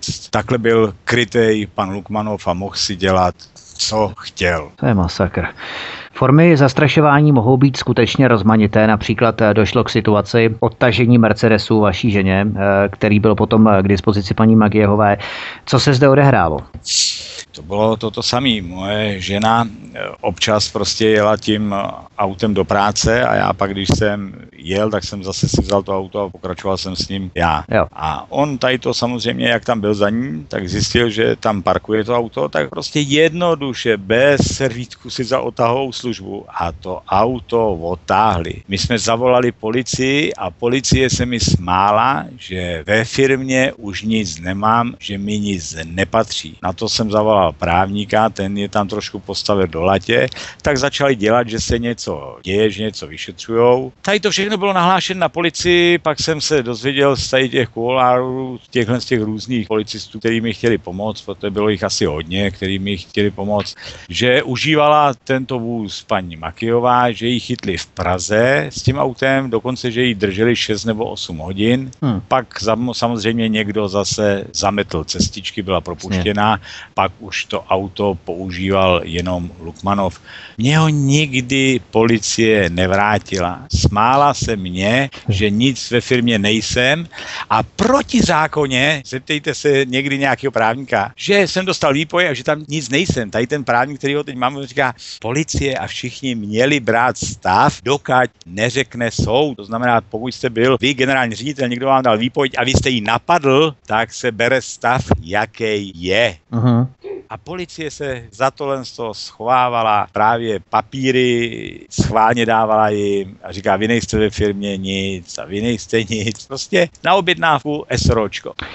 Útvar pro odhalování organizovaného zločinu tyto jejich aktivity monitoroval už od začátku, jak jste zmínil. Poskytovali vám tedy oni nějakou ochranu i vaší rodiny, nebo jakým způsobem s vámi UOZ komunikovali, včetně toho důstojníka, elitního důstojníka z Brna? Helejte, tak e, začneme tím elitním důstojníkem, co jsem chtěl říct, a pak se vrátíme k tady i ochraně. Jo. Tenhle ten elitní důstojník se, se sbíral všechny e, důkazy a když už toho bylo hodně, tak mi jednoho dne řekl, pane Rubický, já v tom nemůžu pokračovat. Já říkám, proč ne? No, mě to nepřísluší, my Brno nemůžeme se vám montovat do západní Čech a já to musím podstoupit tam někam k vám. Říkám, a je, je, děkuju, tak mě je konec. A on říká, ne, nebojte se, něco vymyslíme. Tak on začal, kam to pošleme? Karlovy Vary, říkám, tam je Tomášek, no tak to rovnou mi můžete tady zastřelit a mám to za sebou. Tak to pošleme do Sokola. Říkám, no to Sokol patří pod uh, Karlovy Vary, to je to, to samý. No, jasně. Pak tam padl cheb a nakonec říká, víte co, dáme to do Plzně. Já říkám, mě tedy Plzeň je propálená, že skorumpovaná. Říká, ne, někoho tam najdeme, uvidíte, bude to dobrý. A teď poslouchejte, co je možný v naší policii. Tento důstojník UOZ dal celý ten spis, zabalil a opatřil to nahoře papírem, kde napsal. Pozor, tady tomu člověkovi jde doopravdy o život. Tato složka se nesmí dostat do Karlových varů nebo Sokolova. A víte, co udělal jako první vyšetřující policista v Plzni, který to dostal? Zabalil to a poslal to do Karlových varů. To je neuvěřitelné, takže to je prostě jasné, kam sahají až chapadla nebo tykadla eh, policistů z kraje Karlovy Vary. A co potom tedy komunikace UOZ s vámi v rámci vaší ochrany i vaší rodiny? Tak ze začátku to bylo slabý, všichni lidi dostali ochranu a mě se nikdo nevšímal. Pak jednoho dne UOZ prohlásila, že všechny případy a všechno bere pod sebe a od teďka, když by se mi něco stalo, že to mají oni na triku. Já jsem eh, právě bydlel eh, s jednou přítelkyní u Chebu, a ptal jsem se jí dobře, když mi chráníte, hlídáte nebo budete chránit, budete hlídat, kde mám teď bydlet, abyste mi byli schopní kontrolovat. A oni říkají, Zdenku, prosím tě, na Cetnově ne, jestli je možný bydli v Mariánských lázních. No. Tak právě proto jsem bydlel v Mariánských lázních u svý bývalý ženy. Od té doby mě jakoby chvilku kontrolovali, ale ta to bylo chvilku, protože oni se mi pak sami omluvili, nějaká vejška tam přijela, sebrala jim to a oni mi řekli, Zdenku, my v tom nemůžeme pokračovat, nám to sebrali, dokonce se, jsme z toho měli malé a já jsem dokonce se dozvěděl, že nějaký dva nebo tři policisti vysoce postavení s tím, že to chtěli rozkrýt, byli vyhozeni od policie, že byli potrestáni. Jo. UOZ tedy monitorovala všechny tyto SMS zprávy výhružné a měla je ofocené, zaevidované, zaprotokolované. Nicméně tyto všechny výhrušky za círka rok a půl vyhodnotili, takže všechno bylo v pořádku, nic se nestalo, takže vám bylo několik let vyhrožováno fyzickou likvidací. Přišel jste řádově o stovky milionů korun. Dotčené osoby pana Lukmanova, paní Magiehové a doktora Fitznera, všechno jim v pohodě procházelo. Abychom to tady shrnuli. Samozřejmě, takhle to bylo ukončeno, víceméně eh, je krylo nějaký státní zastupitelství, hodně pan ten Richter se tam eh, objevoval, ale těch zástupců bylo mraky. Prostě na konci, já jsem psal na nejvyšší státní zastupitelství i na vrchní státní zastupitelství, přišly tady ty odpovědi, které jsem já nadiktoval, že oni řekli, že jsem si to vymyslel a že to byl systém, eh, že to prostě systém, jak mojí obhajoby, v čem jsem byl obviněný. Ale já jsem byl obviněný za případ, který se stal v roce 2008. Nikdy jsem nebyl za to obviněný, ba naopak já jsem dal sou, soudu stát. A jak jsem teď podal trestní oznámení v roce 2010, tak najednou oni v roce 2012 vytáhli tady tu věc z roku 2008. Jo. To proběhlo hrozným způsobem, tam vyhrožovali mým svědkům, oni si tam dělali, co chtěli. V roce 2012 mě obvinili a 2014 jsem byl právoplatně odsouzený i s nástupem trestu za dva roky. A tady ty moje případy, které se děly od roku 2010, nic se nestalo, nic se všechno jo. vymyšlený. Přesto, že pozor, já jsem byl, jak říkám, napadený panem Lukmanovem, u toho seděl pan doktor Kostnár třeba. On, jak mi napadl pan Lukmanov, tak to vzal Bibli tlustou velikánskou Bibli a v tom si dal papír, který měl pro pana doktora Kostnara. Jako. A po levé straně seděl pan doktor Kostnar, po pravé straně seděli dva moji kamarádi. A on s tím panem doktorem Kostnarem začal povídat, rozevřel tu Bibli, teď dal mu ten papír, že si podejel na něj stížnost, takové věci. Pan doktor Kostnar to byl starší pán, byl hrozně vytřesený z toho, říká, dobře, no tak si povedejte stížnost, že jo, co já vám můžu říct. A on čekal, až já nebudu reagovat, až nebudu na ně koukat a najednou zavřel tu Bibli a vší silou z vejšky, že jo, když sedíte, tak se mu rozmáhnu další metr, já nevím, metr 20 mi řachl do hlavy. Mně se zlomila hlava, padl jsem jakoby na ty dva moje kamarády, pak jsem stál. Tohle to všechno měla natočená UOZ, tady to policie, protože oni si to monitorovali. Jasně. A tohle to všechno bylo zastaven. Pan doktor Kostnar byl, jak říkám, starý pán. Ten se tak rozklepal, že mi dal výpověď. On říká, Ježíši Maria, oni napadli pana Rubického. Teď oni ho napadli u soudu hmm. a on, pro něj to bylo něco tak hrozno, ono to hrozno bylo. No, stará škola. Že, že, no, že, že, že, se mi omluvil a dal mi výpověď a bál se prostě, bál se, no. Báli se, hmm. bál se víc lidí, jo. Jak, jak jsem vám i zmiňoval, jo, ta, to státní zastupitelství je krylo ve více věcech. Vemte si, že jak jsem vyprávěl zápis té firmy. Tím, že oni sfalšovali valnou hromadu a uvedli, že jsou předsedové a že jsou prostě v dozorčí radě a nebylo to pravda, tak si vemte, to je trestný čin. A já jsem a moje žena, teda já a moje dcera jsme dali na to trestní oznámení. Státní zastupitelství nám odpovědělo, že prostě my nejsme oprávněni a nechali je právě zapsat i ve protiprávně do firmy.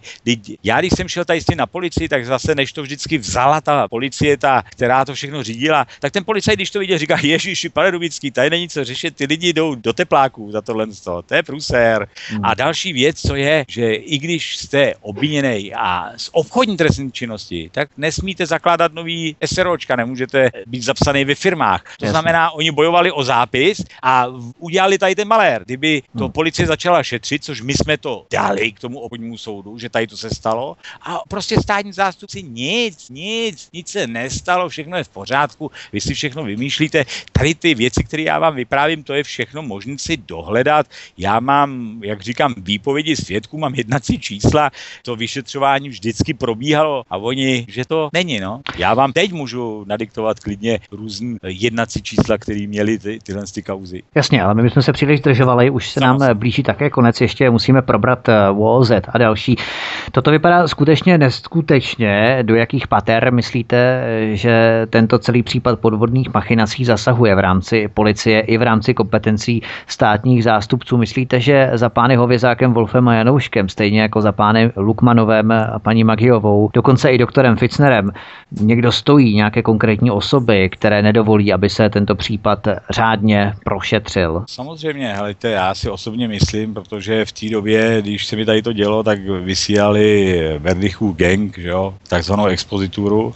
A já, když jsem zjistil, co se tam dělo, tak ve finále to se dělo toto samý mně, že jo. A položím vám takovou řečnickou otázku. Jak myslíte, že ty lidi reagovali, když se jim staly tyhle ty věci se stávaly v tom Berdichovo gangu? Mm. Vyhrožování, vykradení firmy, tamhle sebevraždy, které možná byly vraždy, nebo na 99% byly vraždy, že jo, zmizely věci. A taky se nic nedělo. Myslíte, že ty lidi nepsali na policii, že nepsali na státní zastupitelství, že si nestěžovali na soudy, tak jako já určitě psali na policii, na státní zastupitelství a chodilo jim toto samý jako mě. Nic se nestalo, nic se nestalo, přijdete o firmu a nestěžujte si, držte hubu. Úplně jak přes kopírák.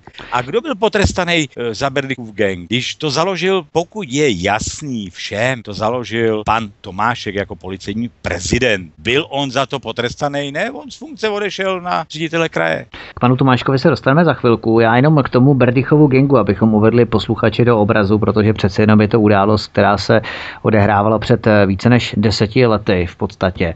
Tedy Berdichův gang, eh, bratrů Milana a Petra Zádamských ze západních Čech. Eh, ten Berdichův gang působil od roku zhruba 1999, vydíral desítky podnikatelů v okresech Sokolov, Karlovy Vary, Klatovy a Rokycany a jakékoliv snahy kontaktovat policii vycházely na prázdno. Ukázalo se totiž, že Berdychův gang měl u policie několik elitních důstojníků a policistů. Jedním z těchto policistů Donašečů byl šéf policejního oddělení Sokolov Venkov Radek Neděla, podle Renaty Havelkové z Plzeňského krajského státního zastupitelství. Berdychův gang byl ale rozprášen na začátku července a také v říjnu 2006, na čemž nesla lvý podíl kriminalistka Helena Kánová a Tomáš Gregor, stejně jako osoby tehdejší expozitury UOZ. Vy jste byl vydírán a zastrašován ještě dlouhé roky po rozprášení Berdychova gengu. Myslíte, nebo nalezal byste tady právě ty souvislosti, jak jste říkal, ohledně těch indicí, že vlastně ti lidé Berdychova gengu pokračovali dále? No stoprocentně tam jsou indicie, že to pokračuje dál, protože já eh, furt pokládám jednu otázku. Dobře, zavřeli pár nějakých lidí, kteří vyhrožovali, možná pár policistů, ale lidi museli krýt státní zástupci, museli je krýt soudci. Zavřeli nějaký státní zástupce? Teď tady to kdo kryje teď tu policii, že jo? To je vysoká policie, ale stejně musí kryt státní zástupitelství. Teď státnímu zástupci napíšete to a to se mi děje. Doložíte to, to, co se stalo, máte doložený, svědky, všechno a oni vám odpíšou, jako kdyby se nic nechumalo, nic se nestalo, ty jste si to vymyslel. Tak do Perkinga kde jsme? Hmm. Myslíte, že to bylo rozprášený? Ne, teď eh, zrovna ten e, státní zástupce, ten Richter, že jo, ten figuroval, jo. všude figuruje i u mě, no tak asi jestli pomáhal jim, tak pomáhá teď tady těm, že jo, a bude pomáhat zase dalším. Až zavřou tady ty lidi, tak možná bude nějaký Berdychův gang, který oni řekli rozprášený. Jak říkám, založil to pan Tomáš Hamáček, policejní prezident, byl za to nějak potrestaný? Nebyl. Možná skončil jako prezident, šel dělat eh, šéfa kraje, že jo, krajského ředitele. A tyhle ty lidi, kteří to objevili, ty dostali pět tisíc eh, pokud, teda odměnu, nebo deset tisíc pokud, eh, to odměnu a museli jít od policie. A t- tady ty tam zůstali. To znamená, oni zavřeli jenom tu spodinu. Ve finále dostali stejně malý tresty. Koukněte se, co jsem nazbíral já za nic, aniž bych něco udělal. No, jasně. Kde mi jde o život, ještě mi chtějí zavřít, nebo už jsem mi odsouzený, pán Bůh ví, co ještě všechno na mě špekulujou. Za nic. Já nic neudělal. Já nic neudělal. Mimochodem, eh, tehdejší sokolovský policejní ředitel Oldřich Tomášek se za pana Nedělu zaručil, že jde o poctivého a pracovitého policistu. Jakou roli myslíte tedy, že eh, hrál tehdejší sokolovský policejní ředitel Oldřich Tomášek eh, buď ve vaší kauze, anebo byl zapojen i v jiných souvislostech protože to je docela odvážné tvrzení. Máte proto nějaké přesvědčivé důkazy nebo indicie, díky kterým jsou tyto aktivity pana Tomáška nepopiratelné takzvaně? Samo, helejte, tak máme několik věcí, které si musíme svrhnout, schrnout. Moji společníci se s touto osobou chlubili. Uhum. To je za prvý. Pak výjezd policistů, tak půlka policistů, kteří vyježděli, mi řekli, že bohužel nevím, kdo zatím stojí a jmenovali mi pana Tomáška, který kraslice patří pod Karlo Karlovy Vary, ano. který víceméně tady to mohl řídit. Kdyby to byl čistý člověk, tak mně se něco stalo, já jsem přece psal, jak to, že ředitel není odpovědný za to, co dělají lidi pod ním. Nevidíte tam nějakou souvislost? Já tam vidím velkou. Nemůžu říct jmenovitě, seš to ty, ale kde je práce ředitele policie, když se vám něco takového stane a já mám důkazy, mám materiály, že se to stalo, že vyhrožovali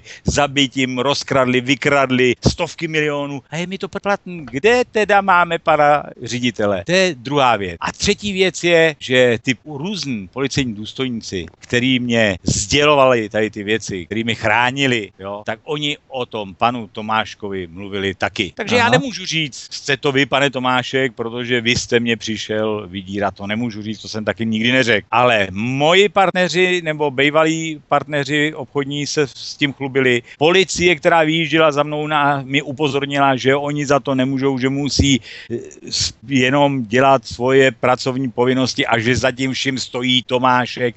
A policie, která mi chránila a chtěla tenkrát tady to, aby se vyřešilo, tak mi tohle to řekla taky. Já jestli máme ještě chvilku času, tak vám řeknu v roce 2012, když právě tady to všechno probíhalo, jsme měli dva policejní prezidenty. Já vám něco nastíním. V roce 2012 v noci v televizi policejní důstojník odborových, odborových jak se to říká, odborových svazů, no. policejních vysokých, vysoký důstojník, promluvil v televizi, že bude se zavírat policii a že se lidi budou divit, jak vysocí důstojníci budou zavřený. Jo? On tady to prohlásil, na Češ. Během chvilky odvolali neodvolatelného policejního prezidenta Lesiho, ano. obvinili ho, najednou se všechno dalo dohromady, naši politici skorumpovaní, místo aby to řešil soud, udělali komisi, že jo, a zase řekli, že policie je čistá, že všechno v pořádku, okecali vyhození Lesio, pak ho soud omilostnil, ale už všechno tady to bylo zažehnan. A já furt si říkám, to je zajímavý, tady to všechno bylo v době, kdy mě chránila policie, kdy mě taky říkali, že se bude zavírat, to právě byl ten zlom 2012, najednou odvolají neodvolatelného policejního prezidenta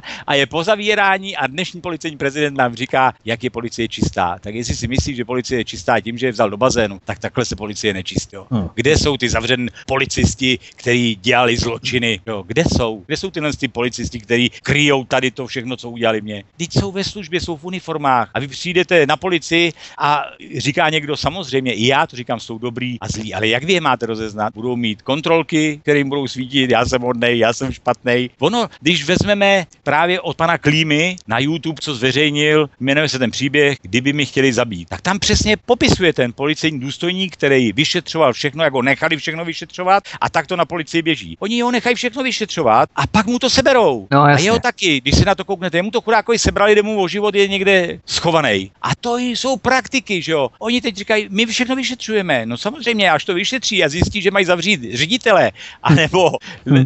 tamhle dokonce, já nevím, ministry a tohle, tak se jim to sebere, že jo. Tak je to očiště. A to je očištěná policie?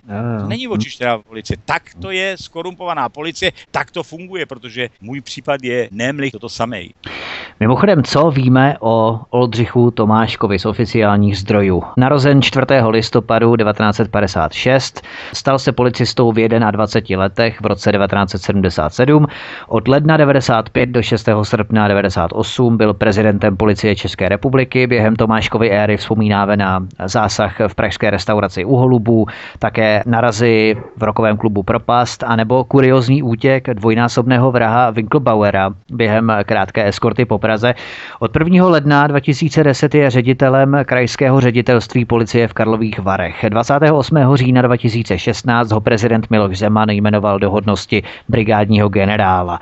Jen taková perlička, zaznamenali jsme pětitisícovou pokutu Tomáška za rychlou jízdu 5. března 2011 na ulici Chebská v Karlových Varech v rychlosti 101 km v hodině podle tehdejší mluvčí policejního prezidia Pavly Kopecké. Takže u člověka, který byl ukázkovým příkladem kariérního postupu v řadách policie 40 let, no bezmála 40 let, by člověk neočekával spojitosti, které jste nastínil. To je opravdu, opravdu něco neuvěřitelného. Ale to je, jak říkám, já to přece nemůžu tvrdit, že Jasně. já jsem vševěd, nebo že takhle to je. Já jenom říkám, čím se chlubili moji společníci. Ano, ano, ano, ano. Co mi říkali policisti, kteří mě hlídali a taky policisti, kteří chodili na zásah. Oni pamatovali právě tenkrát toho pana starostu, co se tam odehrálo, že policisti tam byli vyhozený právě ze služby kvůli tomu a že tohle to taky udělal pan Tomášek. Já nemůžu říct, že tam byl nebo nebyl, protože já nebyl ani u toho pana Zacha, že jo? Já říkám, tady v tom říkám jenom to, co jsem slyšel. A jak eh,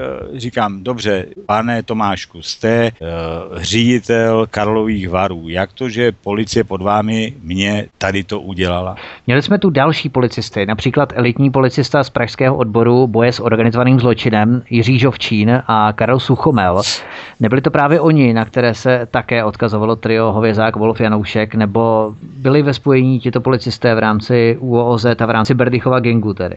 Vím, že tam něco figurovalo jméno Žovčín, ale Žovčína já víceméně znám, ne, že by úplně osobně, když jsme se viděli, že jo, osobně, ale ne, že by jsme si tykali nebo něco. Jo. Ale ten tam nefiguroval kdysi dávno, on mě přišel monitorovat párkrát, když jsem měl noční kluby, tak přišel do nočního klubu, já nevím, třikrát nebo čtyřikrát s nějakým jiným policistou. Díky bohu tam tenkrát nebyli žádní klienti, vypadalo to, že nemám žádný velký peníze, tak mi policie dala klid, Jasně. nedělali mi nic a o tom druhém policistovi já nevím. No. Uh-huh. nevím.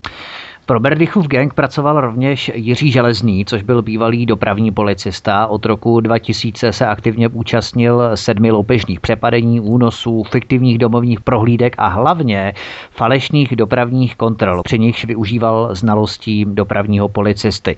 Máte informace, že tu figuroval i on v rámci třeba těch vašich sedmi výjezdů, nebo to je úplně mimo? Já, abych pravdu řekl, vemte si, že těch výjezdů a těch policistů tam chodilo tolik, že já opravdu ty jména všechny neznám a ani bych je nepoznal všechny eh, podle obličeje bych je nepoznal, protože doopravdy vemte si, když vám tam vyjíždí, já nevím, pět, šest, sedm aut, když tam přijedou desetkrát, víte, co to je za chaos a když vám vyhrožují zabitím, jaký máte chaos v hlavě, co se vám vůbec odehrává v té hlavě, věřte tomu. Hmm. Další já, já, já jsem v té době byl na dně, věřte mi, já, ono to vypadá, že to ustojí každý a já vám říkám, že doopravdy jsem byl na dně. Hmm. Další policisté, kteří tu figurovali, byl Josef Opava nebo elitní důstojníci Jiří Kaňka, Radek Čermák a také Petr Koňařík, kteří získávali cené informace a hlavně za finanční odměny kryli činnost Berdychova gengu.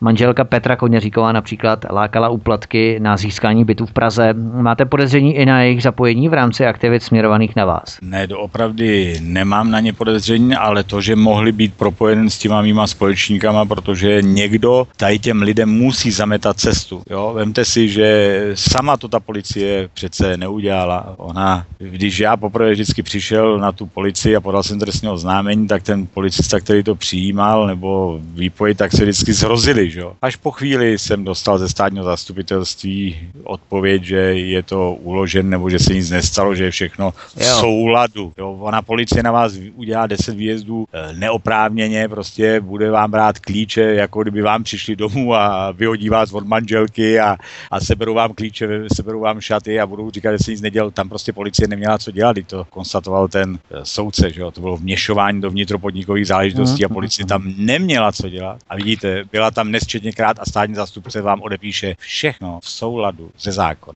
Víte co, já mám totiž i pocit, jestli tam nešlo o nějakou válku mezi policajty, kdy na jedné straně stál UOZ, který reprezentoval Čermák a na straně druhé Koňařík, Opava a další další policisté z pražského odboru pro boj s organizovaným zločinem, to je ten obos, že Kaňka, no. Žovčín, Suchomel, čili v podstatě válka mezi dvěma útvary UOZ a obos. Jo, takže tam nešlo něco, o něco podobného, protože vím, že z protikorupčního, když jsem zdrojoval tento případ, tak jsem se dočetl, že tam právě byly nějaké uh, velké boje mezi UOZ a protikorupčním oddělením. Ale tě, určitě tam nějaký boje byly, to já jsem zaslechl od nich taky, od těchhle těch různých policistů. Já neříkám, kteří byli dobrý nebo kteří špatný, protože pro mě už to byli všichni špatní. Jo. Jasně. Ale já je nedokážu všechny jakoby pojmenovat a říct, ten tam byl nebo nebyl, ten zatím stál nebo ten zatím nestál, to bohužel nedokážu, opravdu ne. Rád bych, rád bych. Ano. Jinak, jinak já jsem psal třeba z e-mail tomu, jak byl šéf UOZ, třeba si Šlachtovi, já napsal spoustu mailů. A Šlachta mi odpověděl, vemte si, že pod něj patřilo to UOZ a on, nevím, jak bych vám mohl pomoct. Já mu na to odpověděl, děkuju, je vidět, že jste muž na pravém místě. A já nemůžu říct, že prostě ten je dobrý nebo ten ne, ale když přece někomu, a to já vím potom po té době, co jsem schodil kvůli těm problémům, když vy nahlásíte myslíte někomu, že vám vyhrožuje zabitím rodiny, anebo že rozkradl stovky milionů korun, jsou povinni ze zákona se s tím zabývat. Já vám můžu ukázat mail, co odpovídají mě, že mi neřeknou, děte, už víte kam.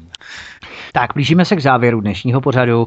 V obchodním rejstříku jsem se dočetl, že členem představenstva CZK Plus je opět Pavel Janoušek, a to od 18. června 2015. Navíc je tu uvedeno, že za společnost jedná vždy jediný člen představenstva samostatně a členem dozorčí rady je inženýr Milan Wolf, a to od 6. listopadu 2014. Jak si to vysvětlujete, nebo jaká je situace nyní s firmou a čerpací stanicí? Ano, tak tím, co se stalo, tak já jsem musel prodat akcie, já jsem opouštěl republiku, protože mi doopravdy šlo o život.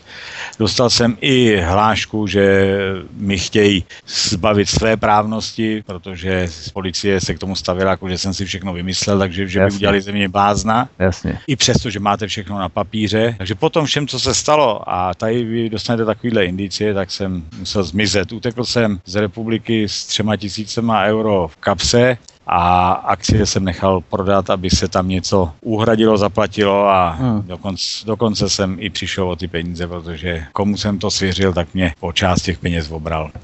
Vy jste určitě kontaktoval média s cílem zveřejnění vašeho příběhu. Projevila média zájem o tento váš případ? Neexistovalo. Pane Vítku, já jsem dokonce eh, se bavil s jedním důstojníkem z Bisky a on mi říká, Ford, říká, pane Rubický, vy to musíte zveřejnit, vy až to zveřejníte, tak to všechno vyhrajete. Já nevěřím už dneska, že něco vyhraju, ale Jasně. tak jsem byl zoufalej, tak on říká, běžte i do parlamentu, řekněte to tam a oni se s tím začnou zabývat, uvidíte, že se něco udělá. Tak já jsem šel, já jsem si přivázal řetězem k uh, parlamentu. Hmm. Napsal jsem to a zavolal jsem to na novu a na různý dynastie. Nepřišel nikdo, nikde se o tom nepsalo. Jo. Nesmí se o tom psát, embargo. Myslíte skutečně, že nějaký policejní důstojník na vysoké pozici může mít takovou moc, moc, že dokáže ovlivnit i soukromá nezávislá média, všechna média. Určitě ano, teď nezapomeňte, teď to jsou i politici, že jo, teď to je vzájemná korupce, že jo, od 89,